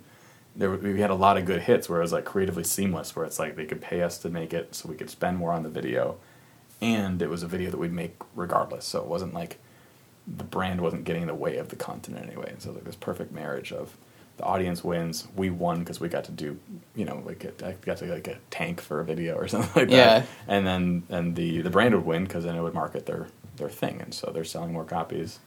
Everyone's happy. Yeah. Um, That's awesome. So I have a question for you. How much, like, what percent of your motivation was from like doing these crazy weird projects, and what percent was like fame driving you guys and like trying to get a ton of views? Um, the goal from its inception is never was never fame, and the nice thing, I mean, now you couldn't go into it and say that, but at the time, nobody was that famous doing Mhm. it, and so it's not like you have like PewDiePie now. You know, you have these, Yeah. like, these the top YouTubers are huge, and at the time, like there was some notoriety, but it's still like was just a tiny shadow in the corner of where Hollywood was, you know, and where where, where that sort of stuff. Like it wasn't considered like there was it wasn't a term like YouTube celebrity wasn't a term. There wasn't Right. you know it was like just starting out where everyone's like surprised. I mean, it was there's a convention called VidCon that's been going on I think seven years now, and we started three months before the first one, and we were invited to the first one, and at that time we were like the new kids on the block. Our channel had just hit two hundred thousand subscribers. We were the fastest growing channel, and everyone's like, "Oh my gosh, I can't believe you guys are finding success," because we thought that everyone that was successful, that was going to be successful on this platform, already was. Like, we can't believe there's a new channel that's blowing up, and so we were like the new guys, you know. And at the time, it was the first time people had any like serious like fan interaction because they sold like a thousand tickets to the thing, and people came and people wanted autographs and stuff like that. And everyone's like, I didn't think anyone would show up. You know, Yeah. like we didn't think like it was the first time the numbers of views where it's like, oh, I got yeah, I got a million views on every video, but I didn't think that equaled faces. You know, and so Yeah. suddenly there's the faces, and so fame wasn't a part of it. Really, it was kind of a reaction. One, it's just I've always had like ideas that I want to create, like ideas that are in the head in your head, and then I've always been someone that when I have an idea, my kind of creative process is that I'm very vocal about it, and I I pitch it to like I tell people about my idea, almost because that helps make me have to make it a reality. Because people follow up, they're like, "Oh, you had that really fun idea for a video. Did you ever make that?" And I and I dread having to say no, I didn't do it. And so like I have to come up with an outlandish idea and then and then create it and then have and then and then so when people ask or they see they're like, like oh that was that you, you actually went out and made it. Um, and then with USC, USC was a very traditional film school. Like when I got into film school, I thought it was going to be the way we were making movies in high school, which is like having fun and just creating, you know, like creating like in backyard, like creating Mhm. some pyrotechnics, trying to make action scenes and doing this stuff. And suddenly USC was very much like, this is how you budget out this thing. This is how you get your permits filled out. This is how you rent your dolly truck and you pick it up at at six a.m. so you can get it to set and do all this stuff like your grip truck. And it's just like this is not my style. And so it's kind of like YouTube was this venue and this like this like kind of shot in the dark way to monetize enough to make film my way rather than the way that USC said was the only way. Yeah. Um, so it's like, let's do it our way. Let's find a way to make it sustainable so that you can keep doing it and keep growing that audience organically. Let's control the audience so that it's not Hollywood telling you what creative you can greenlight, what creative you can't, and just and just go for it. And so that that all kind of was very motivating. Was one just so half getting the stories out of your head and half kind of being like because we can and there's never been a time before in history where, where you could make it work and so let's let's kind of wrest the power away from the traditional power holders Yeah. That's cool. yeah and then and then fame came along with it which was fun but it's more just opens up the nice thing about that is it opened up doors like once once there was notoriety it's like hey we need people to be in the background and something you can tweet out and and people are there to help. And so suddenly it's like, oh, I don't know how we would have done this without. I don't know how we would have executed this idea without this back end. We did the road trip around the country, much like Yeah. you're doing right now. You know, which is we asked people to submit locations and resources that they could like, hey, this is a cool place that you could shoot at. This is, hey, I've got a I've got a bunch of dirt bikes and, uh, and then 100 acres of land you guys could use here, and shot videos around that. So it's like the the audience enabled the creative, which is the way it should. So the relationship became a two way relationship rather than one way. Yeah. Yeah, I had forgotten about your road trip, um, but then when we were talking about it, I was like, wow, yeah, that was totally in the back of my mind, I'm sure. like, seeing, like, oh, you could just go around, get your fans to support you on the road. Yeah. That's I- cool. our road trip was a weird story. The little bit of back end is the the impetus of it was that YouTube had been greenlighting these projects. I'm not gonna I'm not gonna name too many names uh, within the organization, but they've been greenlighting creative projects. And so far, the track record for these projects at the time, this is in 2010, was terrible. Like they they gave hundred thousand dollars to this one guy, and he just made a down payment on a house. And, Oh, no. and, like didn't do anything. Like so, like and, and and stuff like that. And so the guy that was kind of in charge of the program was leaving YouTube to start his own company. And we went in to talk to him the day like on his on it was technically his last day at YouTube, and we told him we're like we want to go on this road trip. We want you to finance like all we want YouTube to pay for all of the the road trip, and uh, and we told him it's gonna be it's gonna be we told him it's gonna be hundred thousand dollars, and they're like, wow we can't do hundred thousand dollars. We're like okay, you guys can just have half of the content be yours if you give us fifty thousand dollars, and we'll pay for the other half. And the guy's like, I'm gonna push this through this afternoon. He's like, this is my last move at YouTube, and so he greenlit it that day, and sent us a check for fifty grand, which we just spent on gas, the motorhome, three laptops, and some other odds and ends. And then we made twelve videos, of which, of course, then we gave YouTube the the six that we thought would do the worst. to, to make up for it. Which and the funny thing is we, we gave them the ones that were worse and we always thought like ha ha ha we got we, we we kept for ourselves the videos that did really well. but then in the end of the day the channel did so well that the six videos ended up doing better than the cover. Really? It actually it Oh, actually was and it ended up being the only project in that program that turned a profit for YouTube. Um, That's so so awesome. So that was like early, early YouTube days. but anyways, we went on a ten thousand mile road trip in an RV, and got all Oh, kinds of fun. man. Yeah, that's, that's great. So, you eventually then kind of went out of the video side of it. You still do videos, but now you're doing bit, yeah. Doing VR games, which is awesome to see. Yeah. So yeah, in 2012, or no, 2000, early 2013, um, decided to split ways with uh, my partner at the time, Freddie, on the the Freddie W channel. He wanted to go more in the route of doing web series and uh, TV shows, and for me, I wanted to stick to the Yes. smaller videos and kind of I was starting to get the butt itch for game development or other things, and so we mutually decided we're like, okay, let's just split it. So I sold my half of the channel to him, and then I started um, Stress Level Zero, which is a game development company. Um, six months into development of the, or into like we started working on ideas for games. VR suddenly came this big thing. We became like completely intoxicated with the idea of using the medium of VR to create games that couldn't be made before. Um, specifically, we went up to we went to Valve uh, up to their headquarters and looked at the, the at the time their the top secret like VR stuff they were working on. Um, they they showed us around their VR room, their little demos, and then they were right at the point where they just started getting track controllers, and they were confident that they were going to be able to get a product together that was going to have tracked headset and track controllers in room scale. And to us, immediately we're like, that is something we can design new gameplay around, and so focused 100% on that and uh, released our first game in April called Hover Junkers with the launch of the Vive. Um, it was a VR multiplayer shooter, and then immediately went into development of more games after that. Yeah, and you're saying number one multiplayer.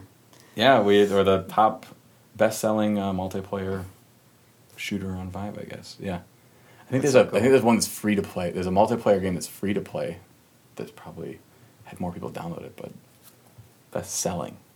that's that's one that costs money. I'll say that. That's, Yeah. I think costs. So I got to play your new game. That, Oh, yeah. um, is going to be announced. Yeah. um, but right now it's top secret. Yeah, I just Um, started. I just started teasing what it is a little bit, and we're starting to. We're really loud through the entire production of Hover Junkers the entire time because VR was so new. We wanted to use our YouTube channels to get the word out as much as possible. And with this game, we've been much more tight-lipped because there's some twists and turns in it that we don't want. We don't know how much we want to tip our hand to before in advance, so we don't want to tell everybody exactly what we're doing. But it's been a really fun, uh, creative, uh, completely different than Hover Junkers in its uh, in its direction. And so it's fun to, I mean, much like the old YouTube channel, right? like we didn't want to make the same video every single week. Just be free to change things up. So it's not Hover Junkers too, which is great. We Yeah. so tell me about like your experience doing the sound design for that. Oh, because yeah. you're like you're recording all the sounds yourself, Mhm. and yeah, so with YouTube videos, as always, we kind of did a little bit of everything. I'd always direct and operate the camera, and then in post, I'd do VFX and um, and color correction. Um, but every so often, like we dabbled in different sound design type of things. And now that we're doing the game development, um, is we built a team out. We're a team of I think uh, about twelve people uh, now doing the game development. So as we built the team out, we have great programmers, and artists, and concept artists, and everything. Uh, but the missing link was really in the sound design. So I started picking up the slack more and more on that. Um, because as much as it seems like in, right now in VR, people aren't being there. There's few people have the resources to push graphics forward. Even fewer are really attempting to use sound as much as I think that they can. And I guess using the film background, we just know that how much the sound is always added to all the all the film pieces, and how it's it's it's it's never noticed, it's never appreciated, but it's what makes the visuals pop and it's what makes the visuals good. So in VR, it, it, there's just a plethora of things to do. So we developed a couple systems. Uh, one is a subjective sound system we're calling it, uh, where um, everything that makes a noise can also make a subjective noise, which is when you concentrate it. So as when you gaze on something, we have a secondary track that's synced with the first one that's faded in with the first track, and we can we can switch that out as time goes on. So so like for example, like the um, fan above you normally sounds like a fan, but if you gaze up into it, uh, the longer you gaze into it, it fades out the rest of the world, and you kind of feel more like a helicopter, like Apocalypse Now intro, like uh, chopping blades, That's stuff cool. like that. And so it's a system where you can play with it, so you kind of explore the scene both visually and also the sound adapts to what you're looking at based on what you're focused on. yeah. Do you think you'll keep doing the sound design, uh, or are you gonna hire a sound designer eventually? Um, I like it's like- doing it. Yeah, there probably aren't too many like. You're essentially the CEO and the sound designer. I am. I'm, On- I'm- right now on this project. Yeah, there Well, probably, yeah. Not too many CEO sound designers. Yeah, you're probably at a certain point. I probably have to get somebody else to do it. I mean, there's still there's a lot of like like all things. There's a lot of busy work that comes with sound design, and there's a lot of things too where it's like it'd be great to have somebody to bounce off of that is excited about the same things. Yeah. And so, yeah, I think I I think we should. Yeah, I think we'll probably get somebody at some point. Is it weird, like, being in charge of twelve or so people? Yeah, yeah. It's never Because like, like, you're you're very uh, I don't uh, what side of the brain is it?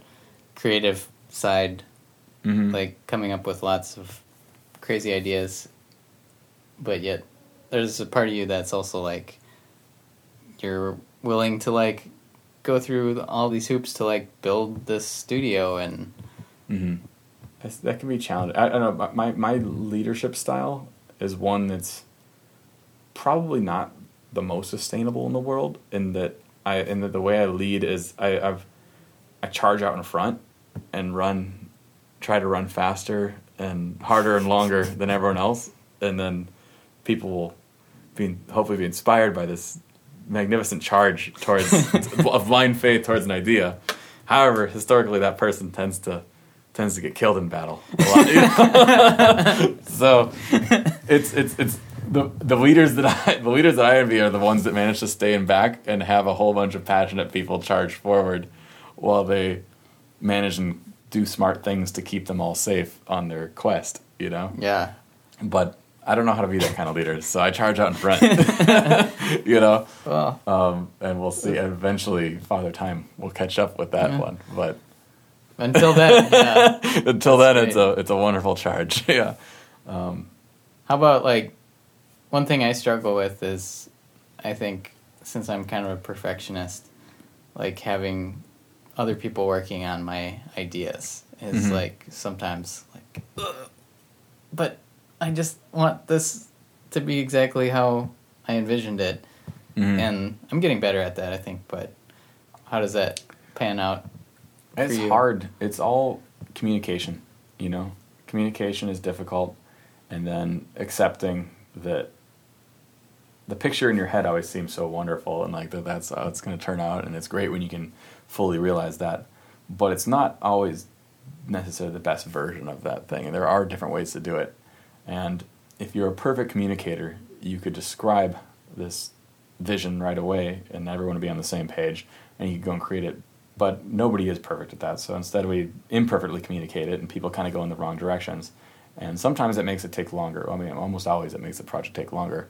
But the interesting thing is you also discover because they think if they're if you're all excited, you're all excited about the project, and so and people are engaged in it and they want it to be good, then the things they're going to go off on are what they think you're describing in a way that they think is good, and it might not be quite what it is. So you you actually get to explore. It takes longer to get there, but you get to explore more possibilities and hopefully end up with something better than you would have with just your own vision. I guess. Yeah. You know, It's like. No, I know. It's, it's, you struck on both of both of the things. You know, I never, you never thought of the YouTube stuff or creating as far as like the fame side of things, and never thought of the business running side of things either, or like the putting a team together and all that stuff. But but it kind of becomes it becomes necessary and it becomes uh, a fun part of the the process as well. Yeah. That said, we don't want to don't want to get huge. you know, like the people we have right now is, is enough. I could I, I can't imagine more than twenty. you know? yeah. Yeah. Well, you've come a long way since the days of when we would program like graphing calculator games. Mm-hmm. Oh, I look back Uh, at those times a lot. Those oh, are the yeah. times. I started. I started coding again. Um, Nice. I picked up. Uh, I, I started uh, learning C sharp since we're working in Unity.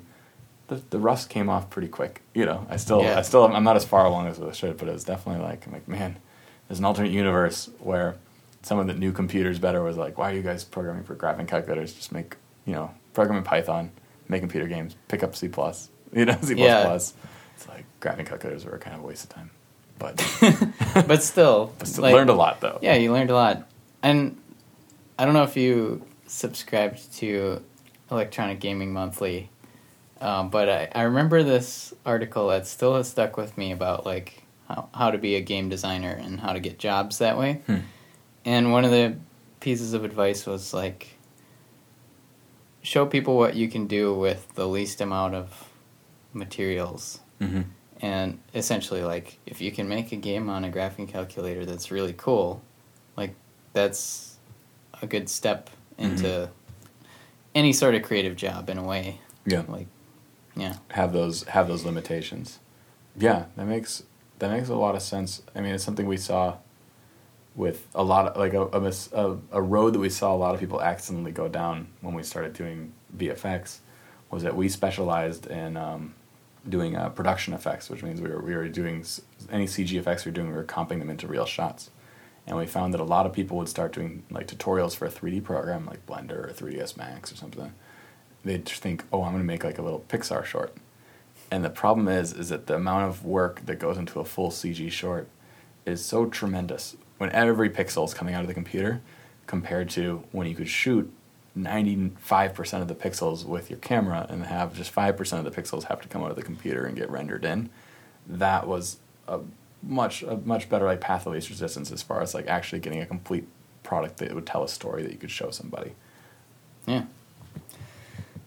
Well, Brandon, uh, yeah, it's it's fun talking to you because I don't get to see you too often, but Yeah, I mean, you've I'm- obviously been a, a big creative influence on my life, and so I'm glad. I still remember the days of like walking around in elementary school, and we'd just like riff on ideas back and forth, like while everyone else was playing kickball or something. Mm-hmm. Like video game ideas, film ideas, whatever. Yeah, that's that's where it starts. Um, I mean, that question comes up a, a lot where people ask about you know creativity and how do you come up with ideas, and unfortunately, the best answer I've been able to come up with is is a difficult one. Is that it takes a lot of practice, and that practice. I don't even know if you can successfully start practicing as an adult. I've, I've never tried myself. I, I assume I assume you can. You probably, but as with everything, it's easier to learn things as a kid, and so we were fortunate enough for whatever reason, genetics, nature, nurture, who knows, you know. But we're put in an environment where we were encouraged to be creative from early on, and I don't know. We grew up in Minnesota, and Minnesota seemed like it was a place that very much lended itself to coming up with your own ways to have fun, and it was the seemingly the tail end of a time too, where kids were allowed a little more freedoms. Not as much like our parents always said, you know, like we, we never had as many freedoms as our parents did, but in hindsight, we had a lot more freedoms you than got it away seems with- like current kids do. I got away. You with a got lot. away with a lot of stuff. I blew up my yard a lot. Yeah, I was not quite as bold back then. I pushed the envelope in terms of my, my Flamethrowers and flamethrowers and explosions and all for good cause though. I just wanted to make movies with them. you Yeah. know? But uh, but yeah, so creative, creatively, it's like it's just it's a you have to practice every day, and uh, we were fortunate enough that we started it, without even knowing what we were doing. We started practicing it from, you know, age four, age five, and started making things. And yeah, for whatever reason, rather than following the instructions on Legos, made a made your own castles, you know, and, Mhm. and that laid the seed. And then practicing every day for decades, and suddenly you get you get it's a skill that you can evolve. And so, people who are listening uh, feel like they didn't start doing that early age, start now, you know, and the fruit will pay off 20 years from now. Yeah. it's like, but I don't know how you rush it, you know? yeah, you, yeah. have like, and You, and you have it's harder when you're an adult too. I think because we have very highly dis- developed critical brains versus like when you're a kid, you could make something and you'd probably be super happy with it no matter what it Mhm. was. But yeah, people our age and older probably have kind of gotten into the idea that like, well, this is good art, and I'm so far away from that. like Yeah. it's hard to stay motivated sometimes. I think. That's the hard. Yeah, that's that. The the worst thing is the pretension. You know, is the the uh, the concept of this thing is pretentious and this other one is good art, and like, and who's to define what is what? And it's like, and that fear of being pretentious shuts down so many people's ideas before they even get off the ground. You know, like I think that people don't want to.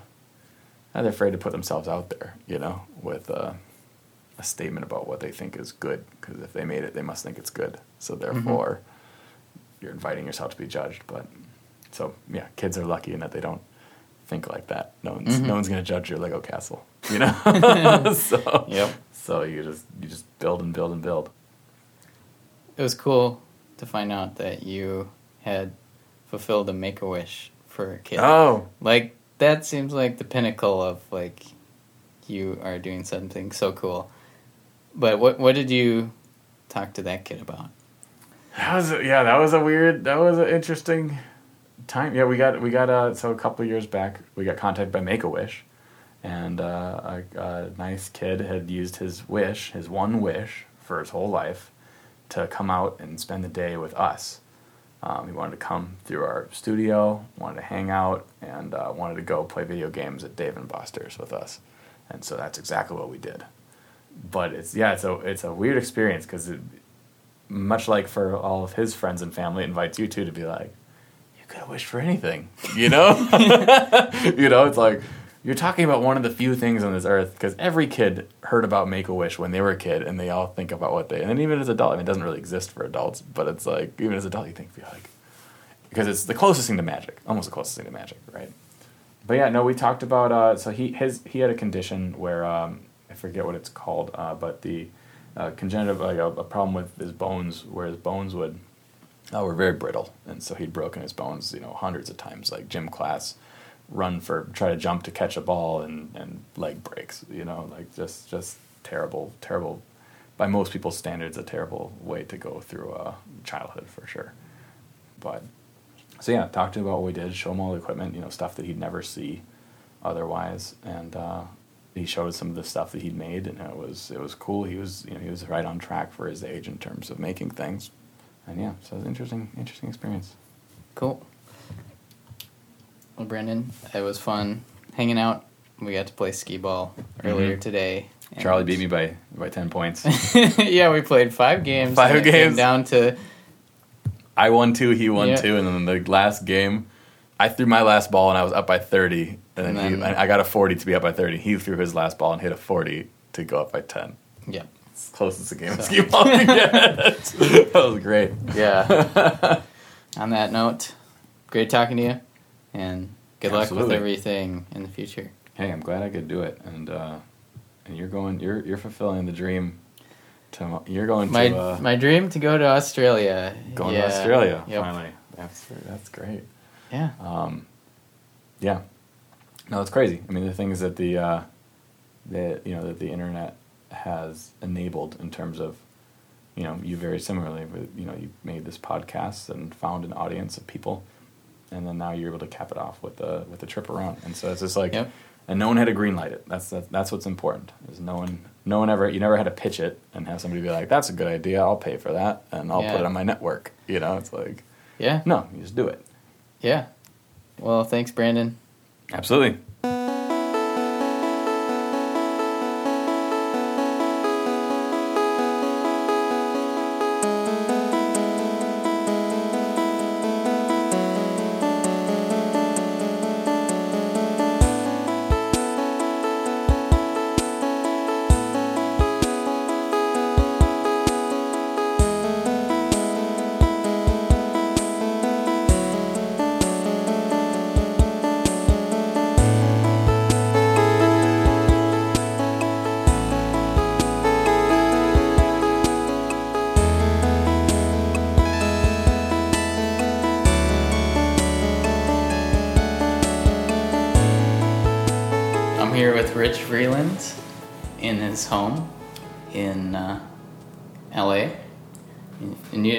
You, you just moved here like not too long ago, right?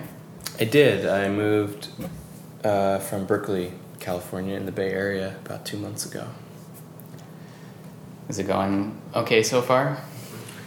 It's going pretty well. It's it's a definite adjustment moving from pretty much anywhere to Los Angeles, uh, just because Los Angeles has a very unique. It, it creates a certain sort of um, lifestyle that's uh, evolves ar- a lot around, you know, figuring out how to how to get places um, because of you know the the sprawl and driving and just kind of the the pace of living here, especially if you're doing something that's tangential to entertainment. Um, there's just uh, a lot of people to meet and a lot of things to do. So Mm-hmm. So, so people know you better by the name Disasterpeace, and you were on the show a couple uh, year ago or a little more than that. two years ago, maybe? Yeah, probably. And we talked a lot about your music from Fez. Mhm. So I'm really excited to talk to you about stuff you've done since then. Um, you just did the score for It Follows, the movie. Not just, but yeah. Well, oh yeah, that was a while ago, I guess. Yeah, that was like that was. Uh, I did that in 2014, Oh. and it, it So- came out early 2015. Okay, so it has been a while. So it's been it's been a hot minute. Yeah, yeah, but the score for It Follows, I thought was really cool and inventive for a horror film. Like especially the the main cue for like when the monster kind of thing is after people. Mhm. Um, so like the tracks Heels and Old Maid.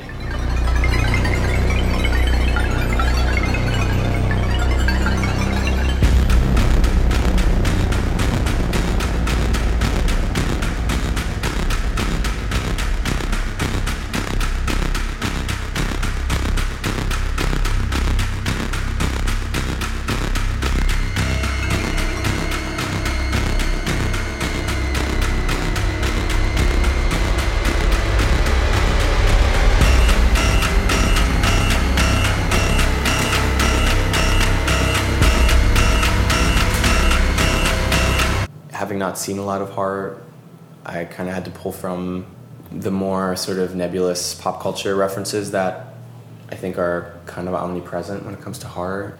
And so for me, that was um, uh, the Psycho theme. You know, Oh, yeah.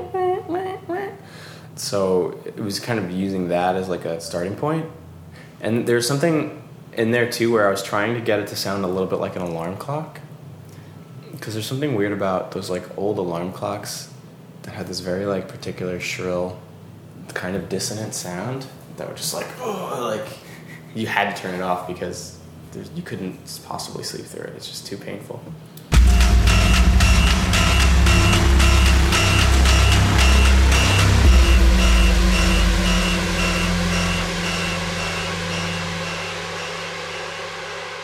Was this like one of the first big films you had done? It was the first feature I'd ever done. And so, you know, there was a pretty significant amount of learning. The film had to be scored really quickly. I basically scored it in three or four weeks.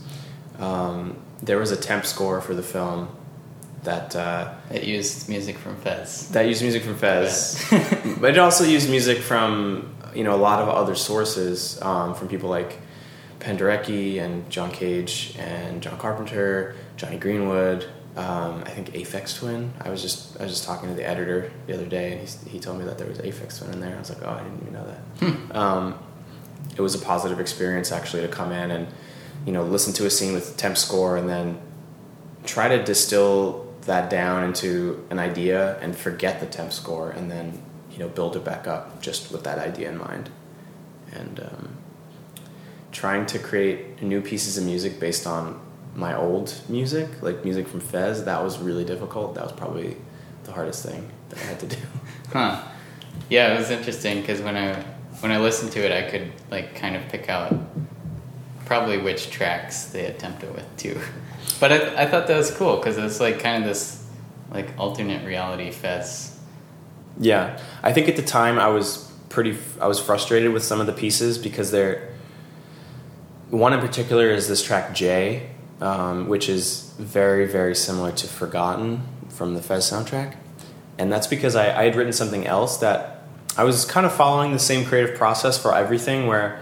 You know, I, I distilled it, distilled down the temp track into an idea, and then try to create something new. And so that's what I did for that as well. And it was different, and um, I thought it was working well, but but um, David had a really strong case of temp love. Like he really loved the Forgotten track, which was in the temp score.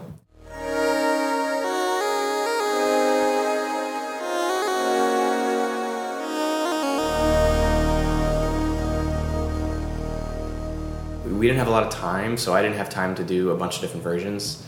I tried a couple things, and he really just kept pushing me towards the old thing. So um, at the end of the day, I, I pretty much ended up taking that old the the Fez song and like changing the notes and not a whole lot else to be honest.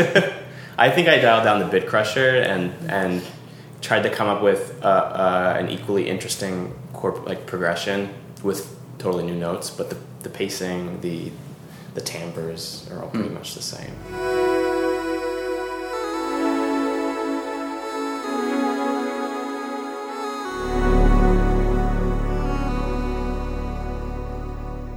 Wonder how often that happens to composers where they get their own music temped in before. I, I'm. It's pretty. It's pretty weird, but I, I do think that it probably happens with, you know, because temping is something that's it's like an epidemic in linear media. It happens so frequently, and it's gotten to the point where people are temping. The music that they're using to temp with was music that was built on a temp from a previous project, which was probably built on a temp from a previous. Mhm. So we're getting this Yeah. like weird, like super narrow. Yeah. I mean, even some scores I think are pretty good, like Mad Max was super temped.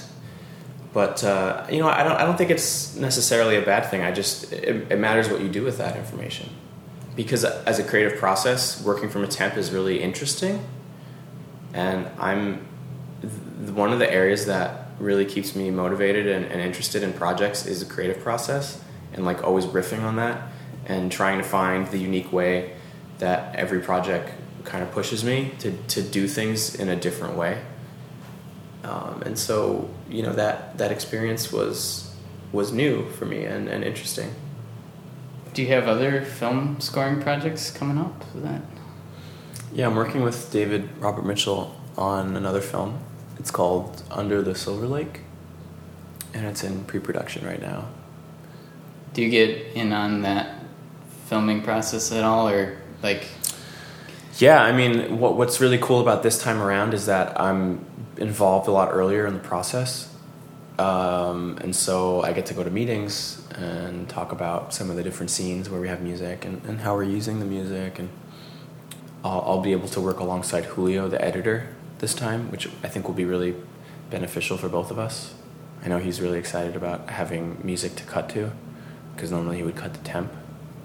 Well, he would. He actually he'll cut first without without music, and then he'll he'll add music to, to refine it. But in in this case, like you know, when he'll be like cutting during you know whenever he gets dailies from the shooting, you know, he'll be cutting, and I can kind of come in right behind him and give him rough stuff to work with. Cool. Um, What style are you going for?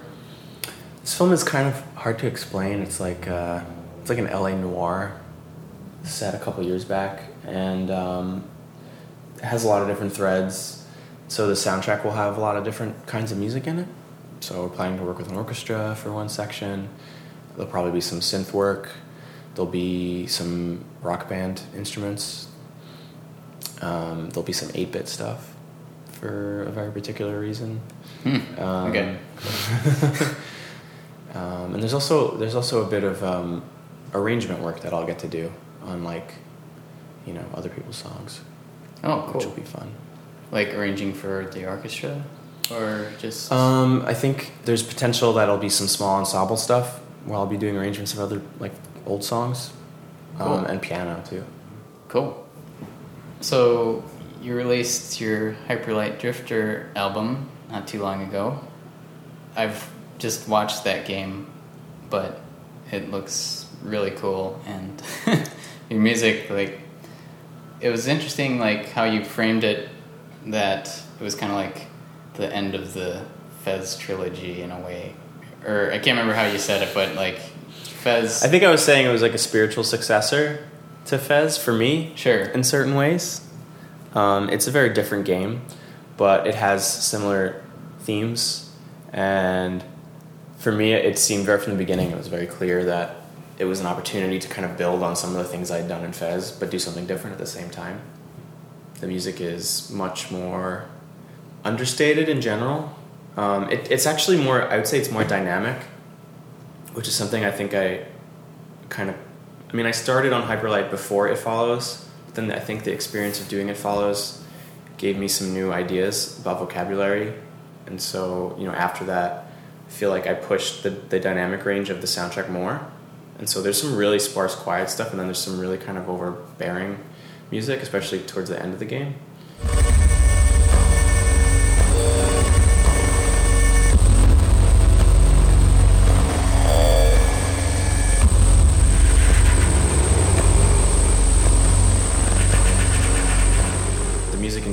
Has more of a cinematic quality than Fez, which I think was more like iconic melody type tracks. Yeah.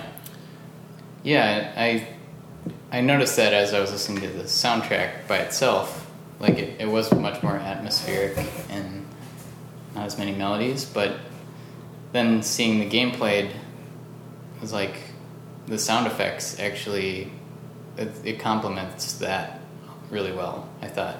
And it's like that seemed to fill in the sonic gaps maybe that Yeah, I mean, the one of the differences between Fez and Hyperlight is that Hyperlight has combat, so there kind of needed to be more sonic space for those sounds, and so that contributed in some ways to the level of atmosphere in the game. Uh, there's a lot of atmosphere in the soundtrack. There's a lot of there are a lot of sections where the music just stops and it kind of withers away and lets you breathe, and then there's just ambience like Mm. wind or, or you know different kinds of ambient sounds. Um, and so that was a very intentional choice to try to you know use ambience as another way to kind of paint over the the game. Um, and, and to mix things up. Yeah. Like, how much did you have a say in like where that would happen, where the music would cut out? I mean, I worked pretty closely with Alex, the creative director, but it was, I mean, it was all my responsibility. Um, during the course of development, I had, I had amassed like a folder of piano sketches, probably like 100 or 120 piano sketches, some of which I came up with during development, and some, some of which I came up with earlier or in times when I wasn't thinking about Hyperlight. They just kind of fit the general vibe of the game, the kind of like impressionistic music as soundscape kind of vibe. Yeah. Except for like the boss tracks, which are more A lot more rhythmic and, and rhythmic. Yeah.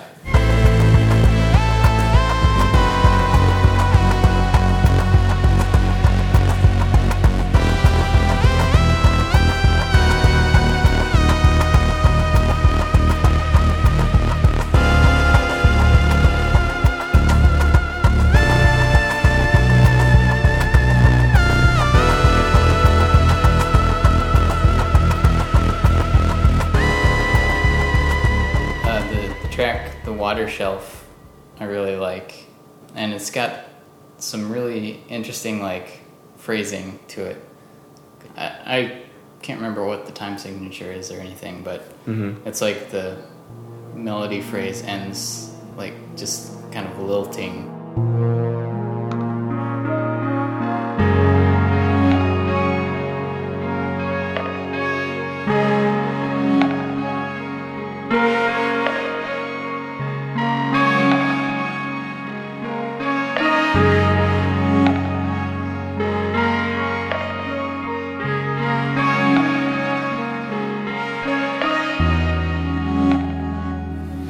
Actually one of Alex's least favorite tracks, and it was one of my favorites. it's kind of yeah, it's a different kind of thing, you know. It's um, I originally wrote that for the the kind of the main town area of the of the east. It's kind of like a water temple land, and um, it didn't quite work in the flow. And, you know, the east was kind of the hardest area of the game for us to to build, and um, the music you know, was completely informed by the flow of, of the levels. Just figuring out, you know, how, how do we build the music up to when you get to this area? How do we keep the momentum going? So, the water shelf was was um, a piece that I wrote very early in the process, and, and I liked it a lot. But it kind of it kind of gave this vibe of oh, the overworld of, of this water area that has like lots of running water is actually a really chill place. But then going, you know, later we went back and I added a bunch of like running water sounds, and I was like, oh, I get it. So this needs to be more consistent, like in the sense that the sa- that the, the music can be more sustained. And so that's where the I think it's called the something Cascades track. Hmm. Ended up using that there.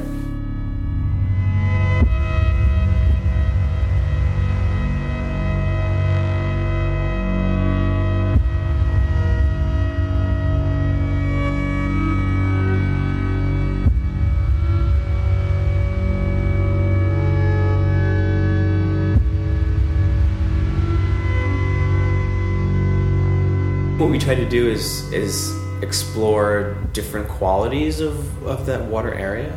And so there's like four or five different water type tracks that some of them are similar, but some of them are pretty different from each other. Like there's one called um, the Refiner's Fire, which I mean it, there is fire, but it, it still kind of has is still kind of this like watery riff.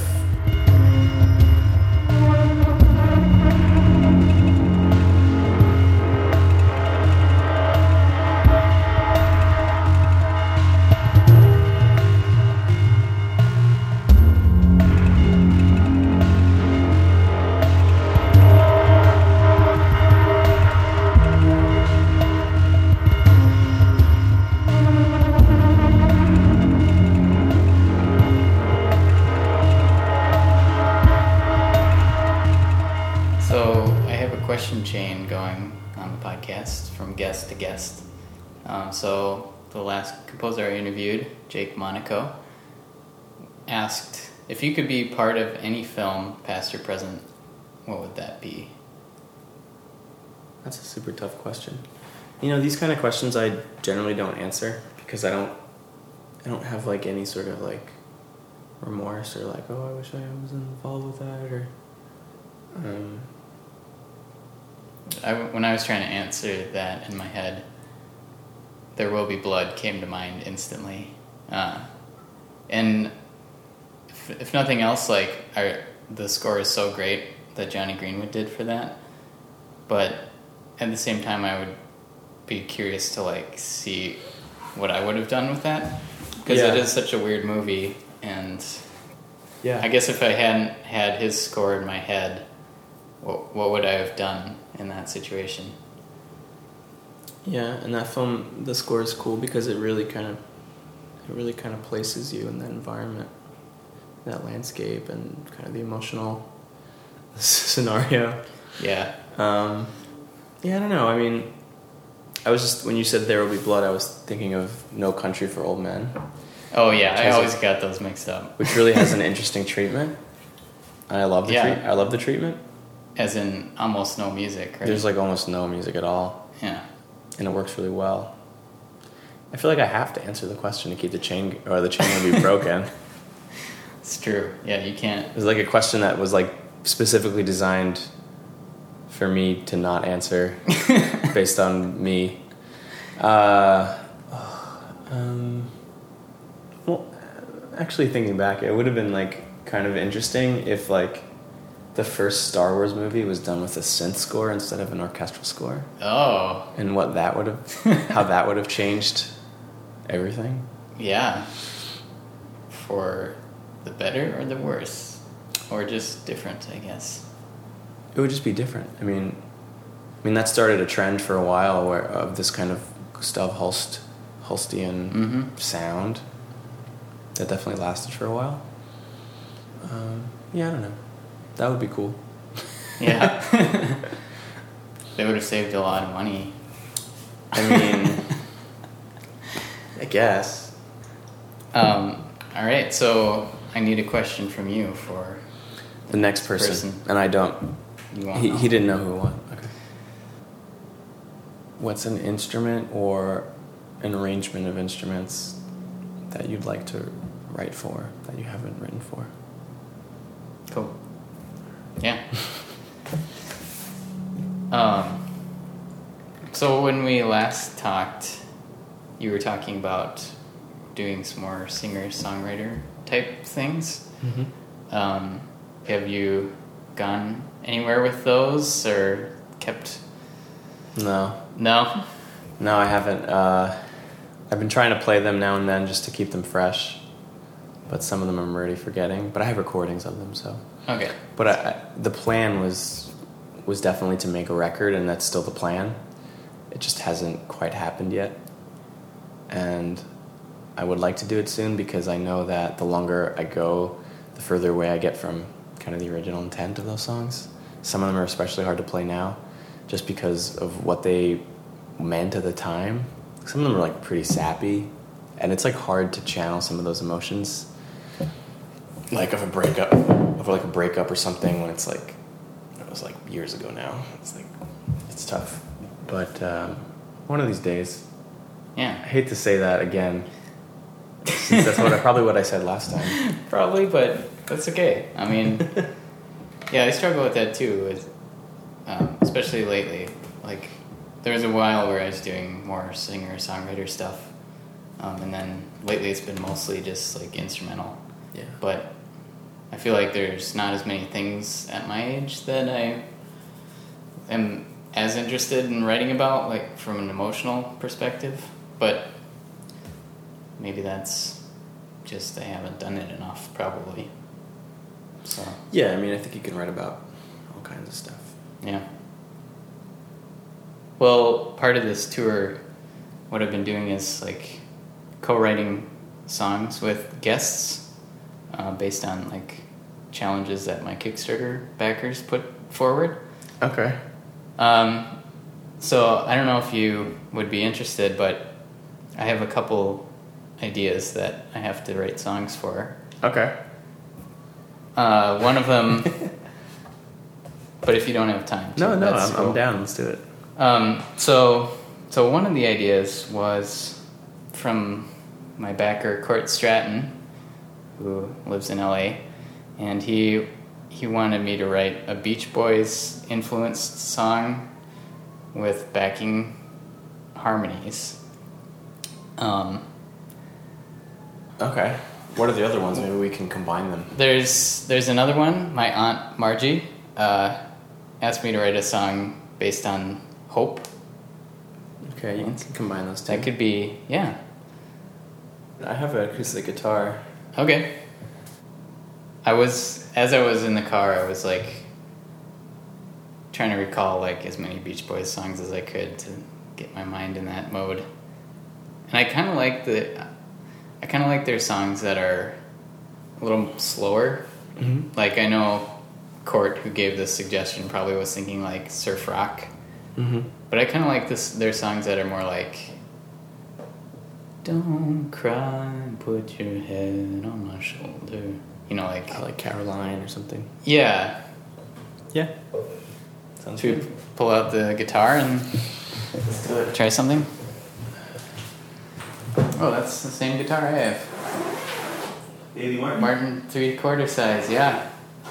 You're the second one on this tour who's had the same guitar as me. My guitar teacher, when I was one of my guitar teachers at Berklee, recommended it to me. Oh, and it's you're a lefty. Mm-hmm. Wow.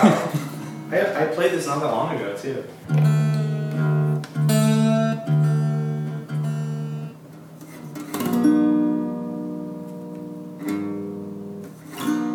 Sounds like a good Beach Boys chord. It's a minor seven chord. It's Oh. an A minor seven. Dominant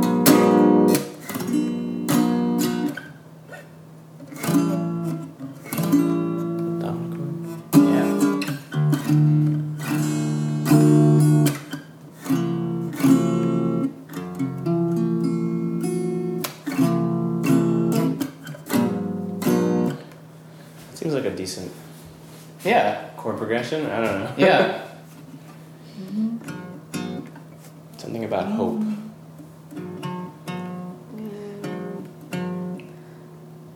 Hoping for the day that the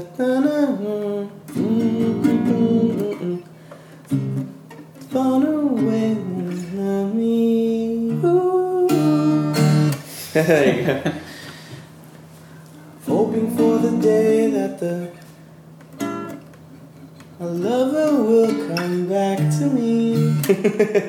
Yeah.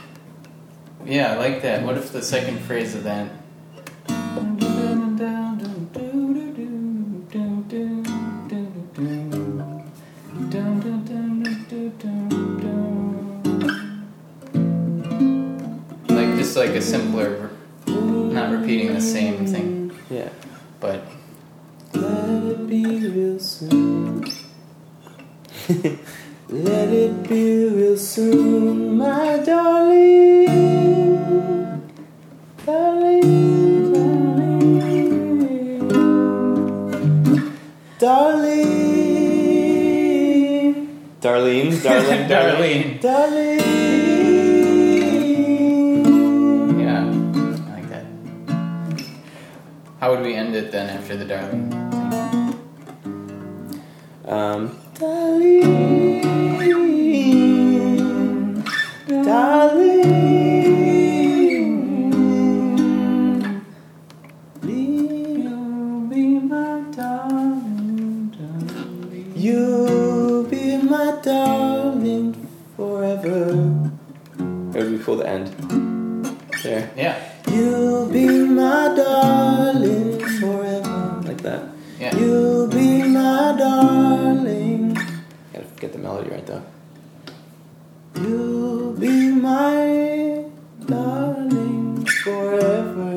Yeah.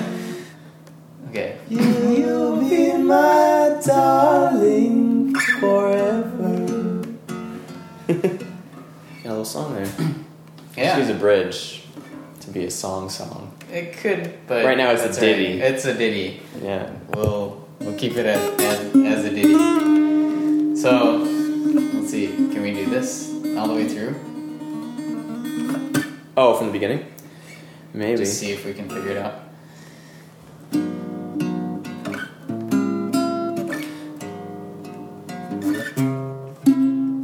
Hoping for the day that you will come to find me. Let it be real soon, darling. Darling,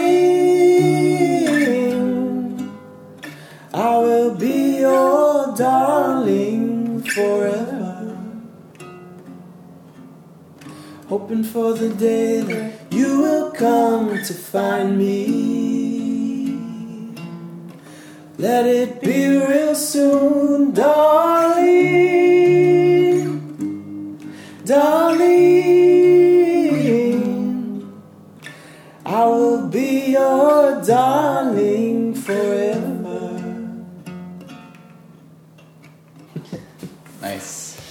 That was fun. Well, yeah.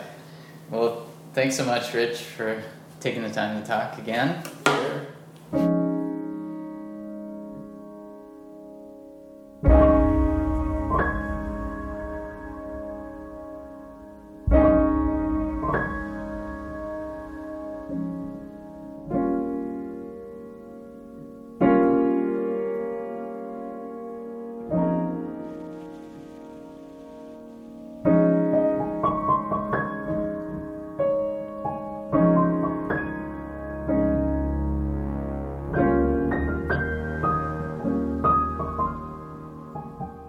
Here's a question for you, Jeff.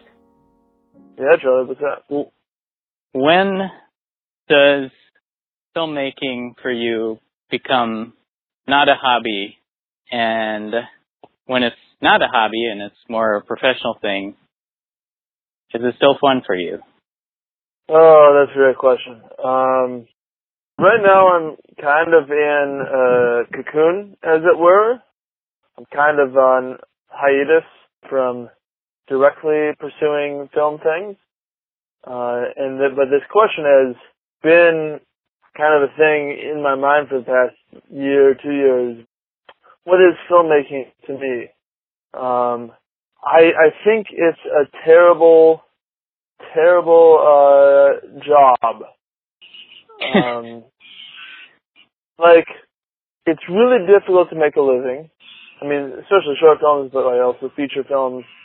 So I mean, it like takes a lot of work. It's like definitely it comes out of passion. It comes out of like this thing needs to exist, right? And I think I'm better off emotionally and psych- psychologically if I don't think I'm going to make money as a filmmaker. In the traditional, like, you make a movie on, pretty much on spec, right? Like, unless you have funding, you're just kind of making a movie and hoping to sell it. And that's a lot of work to hope to want to sell something. Were you at a point where you thought like, oh, this is going to be my career and how I make my living? I, I guess I defaulted to that.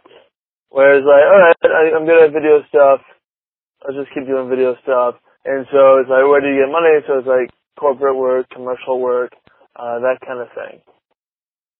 It, it just kind of, it was just kind of like me following the path from moment to moment, like just in this general direction. Like right now I'm trying to be a little bit more deliberate about what I do. Um, yeah, uh, I don't, I don't know. I don't know, Charlie. I don't know. Did I answer your last question? That's okay. Uh, yeah. I I think I'm at that point too, in a way. With composing? Like I don't know what's going to be next. I don't know what other things I'll be passionate about in a year or two years. So that's what makes it sometimes harder to plan for the future Yeah. for me. Are, are you still passionate about music? I am. Like, I am, but if you, if you if you made sufficient amount of money, right, or maybe even ample amounts of money, uh, and we're able to compose nonstop as a job, would that appeal to you? Uh, I don't know. Just my personality. I I think I need like breaks from it more than other people. Well, maybe not more than other people, but more than like a professional film composer here in LA. Why do you need Like- breaks? Mm, that's a good question. Maybe do not need breaks. Yeah, maybe I I don't know. Maybe I just need to force myself to compose more often and then it'll become more natural and then I could turn out like 15 minutes of music a week. Yeah. But I I was actually kind of getting some inspiration for album projects that I could work on. I just still love the idea of concept albums. And even if I don't follow through with the concept completely, I do want to try starting another concept album at some point, I think. Would that make you money? No. no, I don't see any album making me money unless it's licensable for films. So okay, so let's go back to uh, composing as a job. Let's say you could make as much money as you need by composing. Would you like? Would that life appeal to you? Well, that kind of goes back to my original question to you, which was, when does your hobby become a profession? Yeah. Um, and is it still fun? And I think Yeah. almost for me, once I've achieved the point of making money, it's almost like once I get to that point, it's not as fun anymore. I don't know what that tells you about my psyche, but No, I think I think you're just like every average person who has who runs into this uh, schism, internal schism of like I want to do this creatively, but I feel like that I'm impeded by the pressure of performing to someone else's standard. yeah, Uh, it's it's about it's no longer about you, and it becomes about the service to someone else. Yeah, I I think it's part that, but at the same time, like I actually do enjoy doing film scores for other people. Now that I think about it, maybe it's that like certain things. The excitement is in like building up your business or whatever to the point where you can do that thing. Yeah. Like I got to the point where I was getting paid for doing some audio work, and then I kind of felt like, all right, I learned this skill, I could do this thing, but now it's not quite as exciting. Yeah. How does one make it more exciting? Hmm. I don't know. I, I think you just you have to like keep learning, Yeah. which I think I sometimes just get complacent. Once I crack the main code to doing something, um, in a way I feel like the Renaissance man or whatever is more my style in a way. Like I want to Yeah, totally. Keep keep doing different things. Yeah, I I, I share that. Uh, I feel like a Renaissance man myself. I'm gonna I'm gonna learn a lot of things. I'm gonna synergize, to use that really lame term, uh, all these different things into something more than the sum of, or more than the parts themselves, right? Create a sum that is much greater, right? Uh, the inverse to how does one make it exciting question is how can one still work when it's not exciting? Yeah. That seems especially tough when you're a freelancer. No. Because you, you don't go into an office.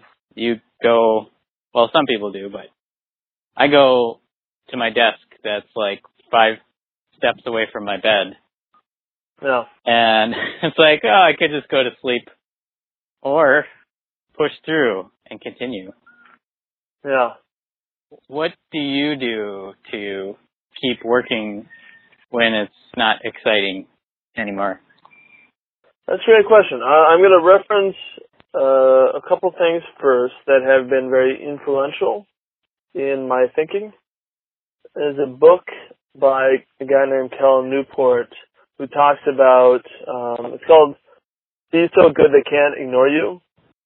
And it talks about uh, a career strategy where you focus on proactive learning to become the best uh, that you you know like to keep learning, keep learning, and become the best.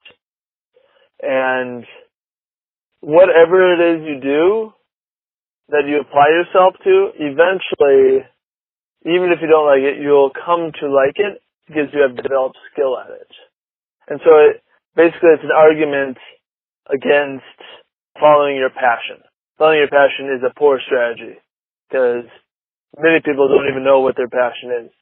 And one, one develops passion by becoming really good at something. And Huh. so, uh, so that, that's like just fundamentally an interesting thing, right? Like, follow your passion. What does that even mean, right? Well, apply yourself, work at something, learn something, become the best, right? I mean, put, put in the hours and you'll begin to have a deeper understanding and then you will find a connection to what you do is. Uh, I'm gonna jump to uh, another thing. So my new favorite podcast is called the Jocko Podcast. It's a retired Navy SEAL talking about war, talking about self. Uh, he wouldn't say self improvement, uh, but talking about becoming one's best self. Um, one of his main things is he talks about discipline equals freedom. And so, which almost sounds ironic, right? Or like, like an oxymoron. How does discipline equals freedom? But by showing up day after day, applying yourself to the work, you will build freedom for yourself and opportunity for yourself. And you'll expand your capability. He often talks about like the basic discipline is waking up early every day, no matter what. And he wakes up at like 4:30 every morning, and he, you know, just and he just gets stuff done and be disciplined. And uh, he often talks about like it's not, it doesn't matter if you're motivated or not. Show up and do the work anyway. Hmm. And and and you build freedom out of that. You build the life you want out of that. Versus And getting so- blown in the wind, kind of. Yeah, right. Uh, and I and I find that to be true with myself. If I don't feel like doing something right now, like like oh, it's not a good time, I don't feel like it, Well, that's uh, when is a good time? Now is the good time. Do it now, right? If I don't want to do it, that means I should do it. Um, so to bring all that back in, you know, if, if the true true path for Charlie is to do composing, I would imagine it's Charlie not doing anything but composing for six to eight hours a day until that becomes a profitable thing for him, and then he just gets better and better and keeps raising his rate. And no matter what he does, he makes that music, and then he finds time elsewhere to be creative. You know, tell his uh, album stuff. Um, Yeah. Well, Swingy, I, I think this was a good talk. This this was a hard talk, I think, versus our other conversations so far that have been a little more floaty and fluffy about art. this is like yeah, right. get down to work. That's how I feel here in LA. It's like just getting to work on composing. Yeah. So, so that's the question I have to ask myself. Am I willing to do this every day for six hours to eight hours every day? That's the question.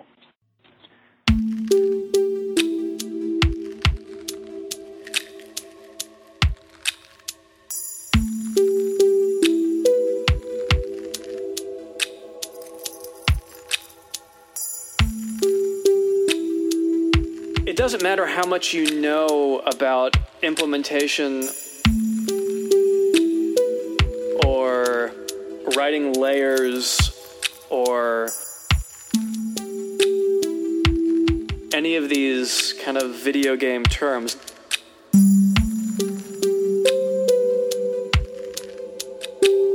None of that matters if you can't write music well.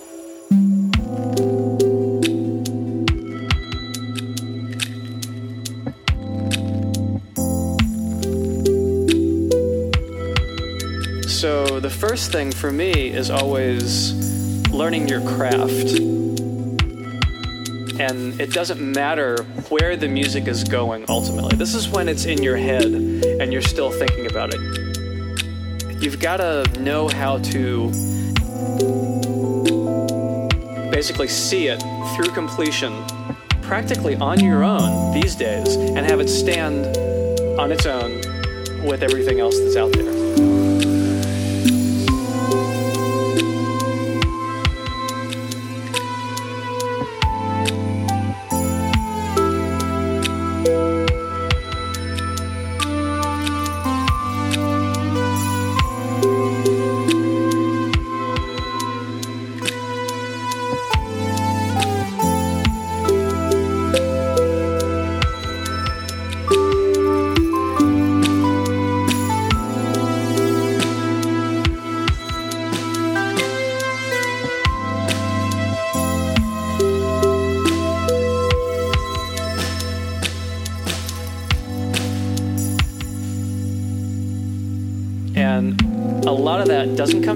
Plugins you have. I mean, sure, having the right reverb helps and everything. Uh, it really comes down to what's what's in your head and what's in here, what's in your heart. And those two things are what make the best video game music, in my opinion. Talking about video game music, I'm just talking about music.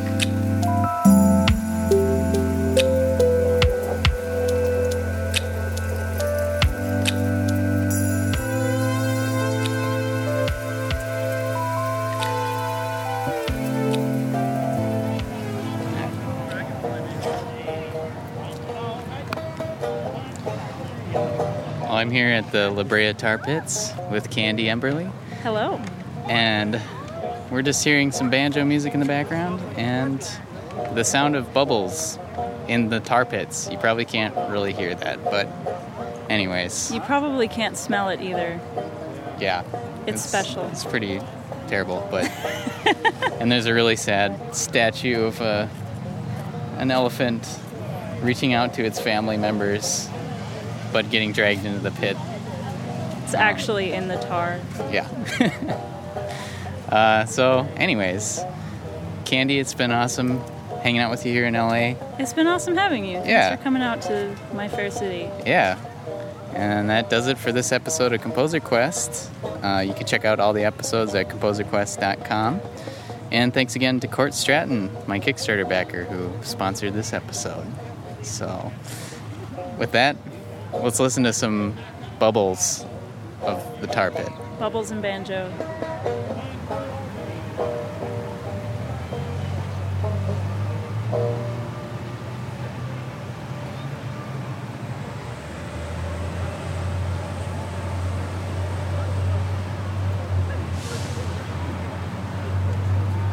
Okay, that's not working. Oh! Oh, I stu- Oh!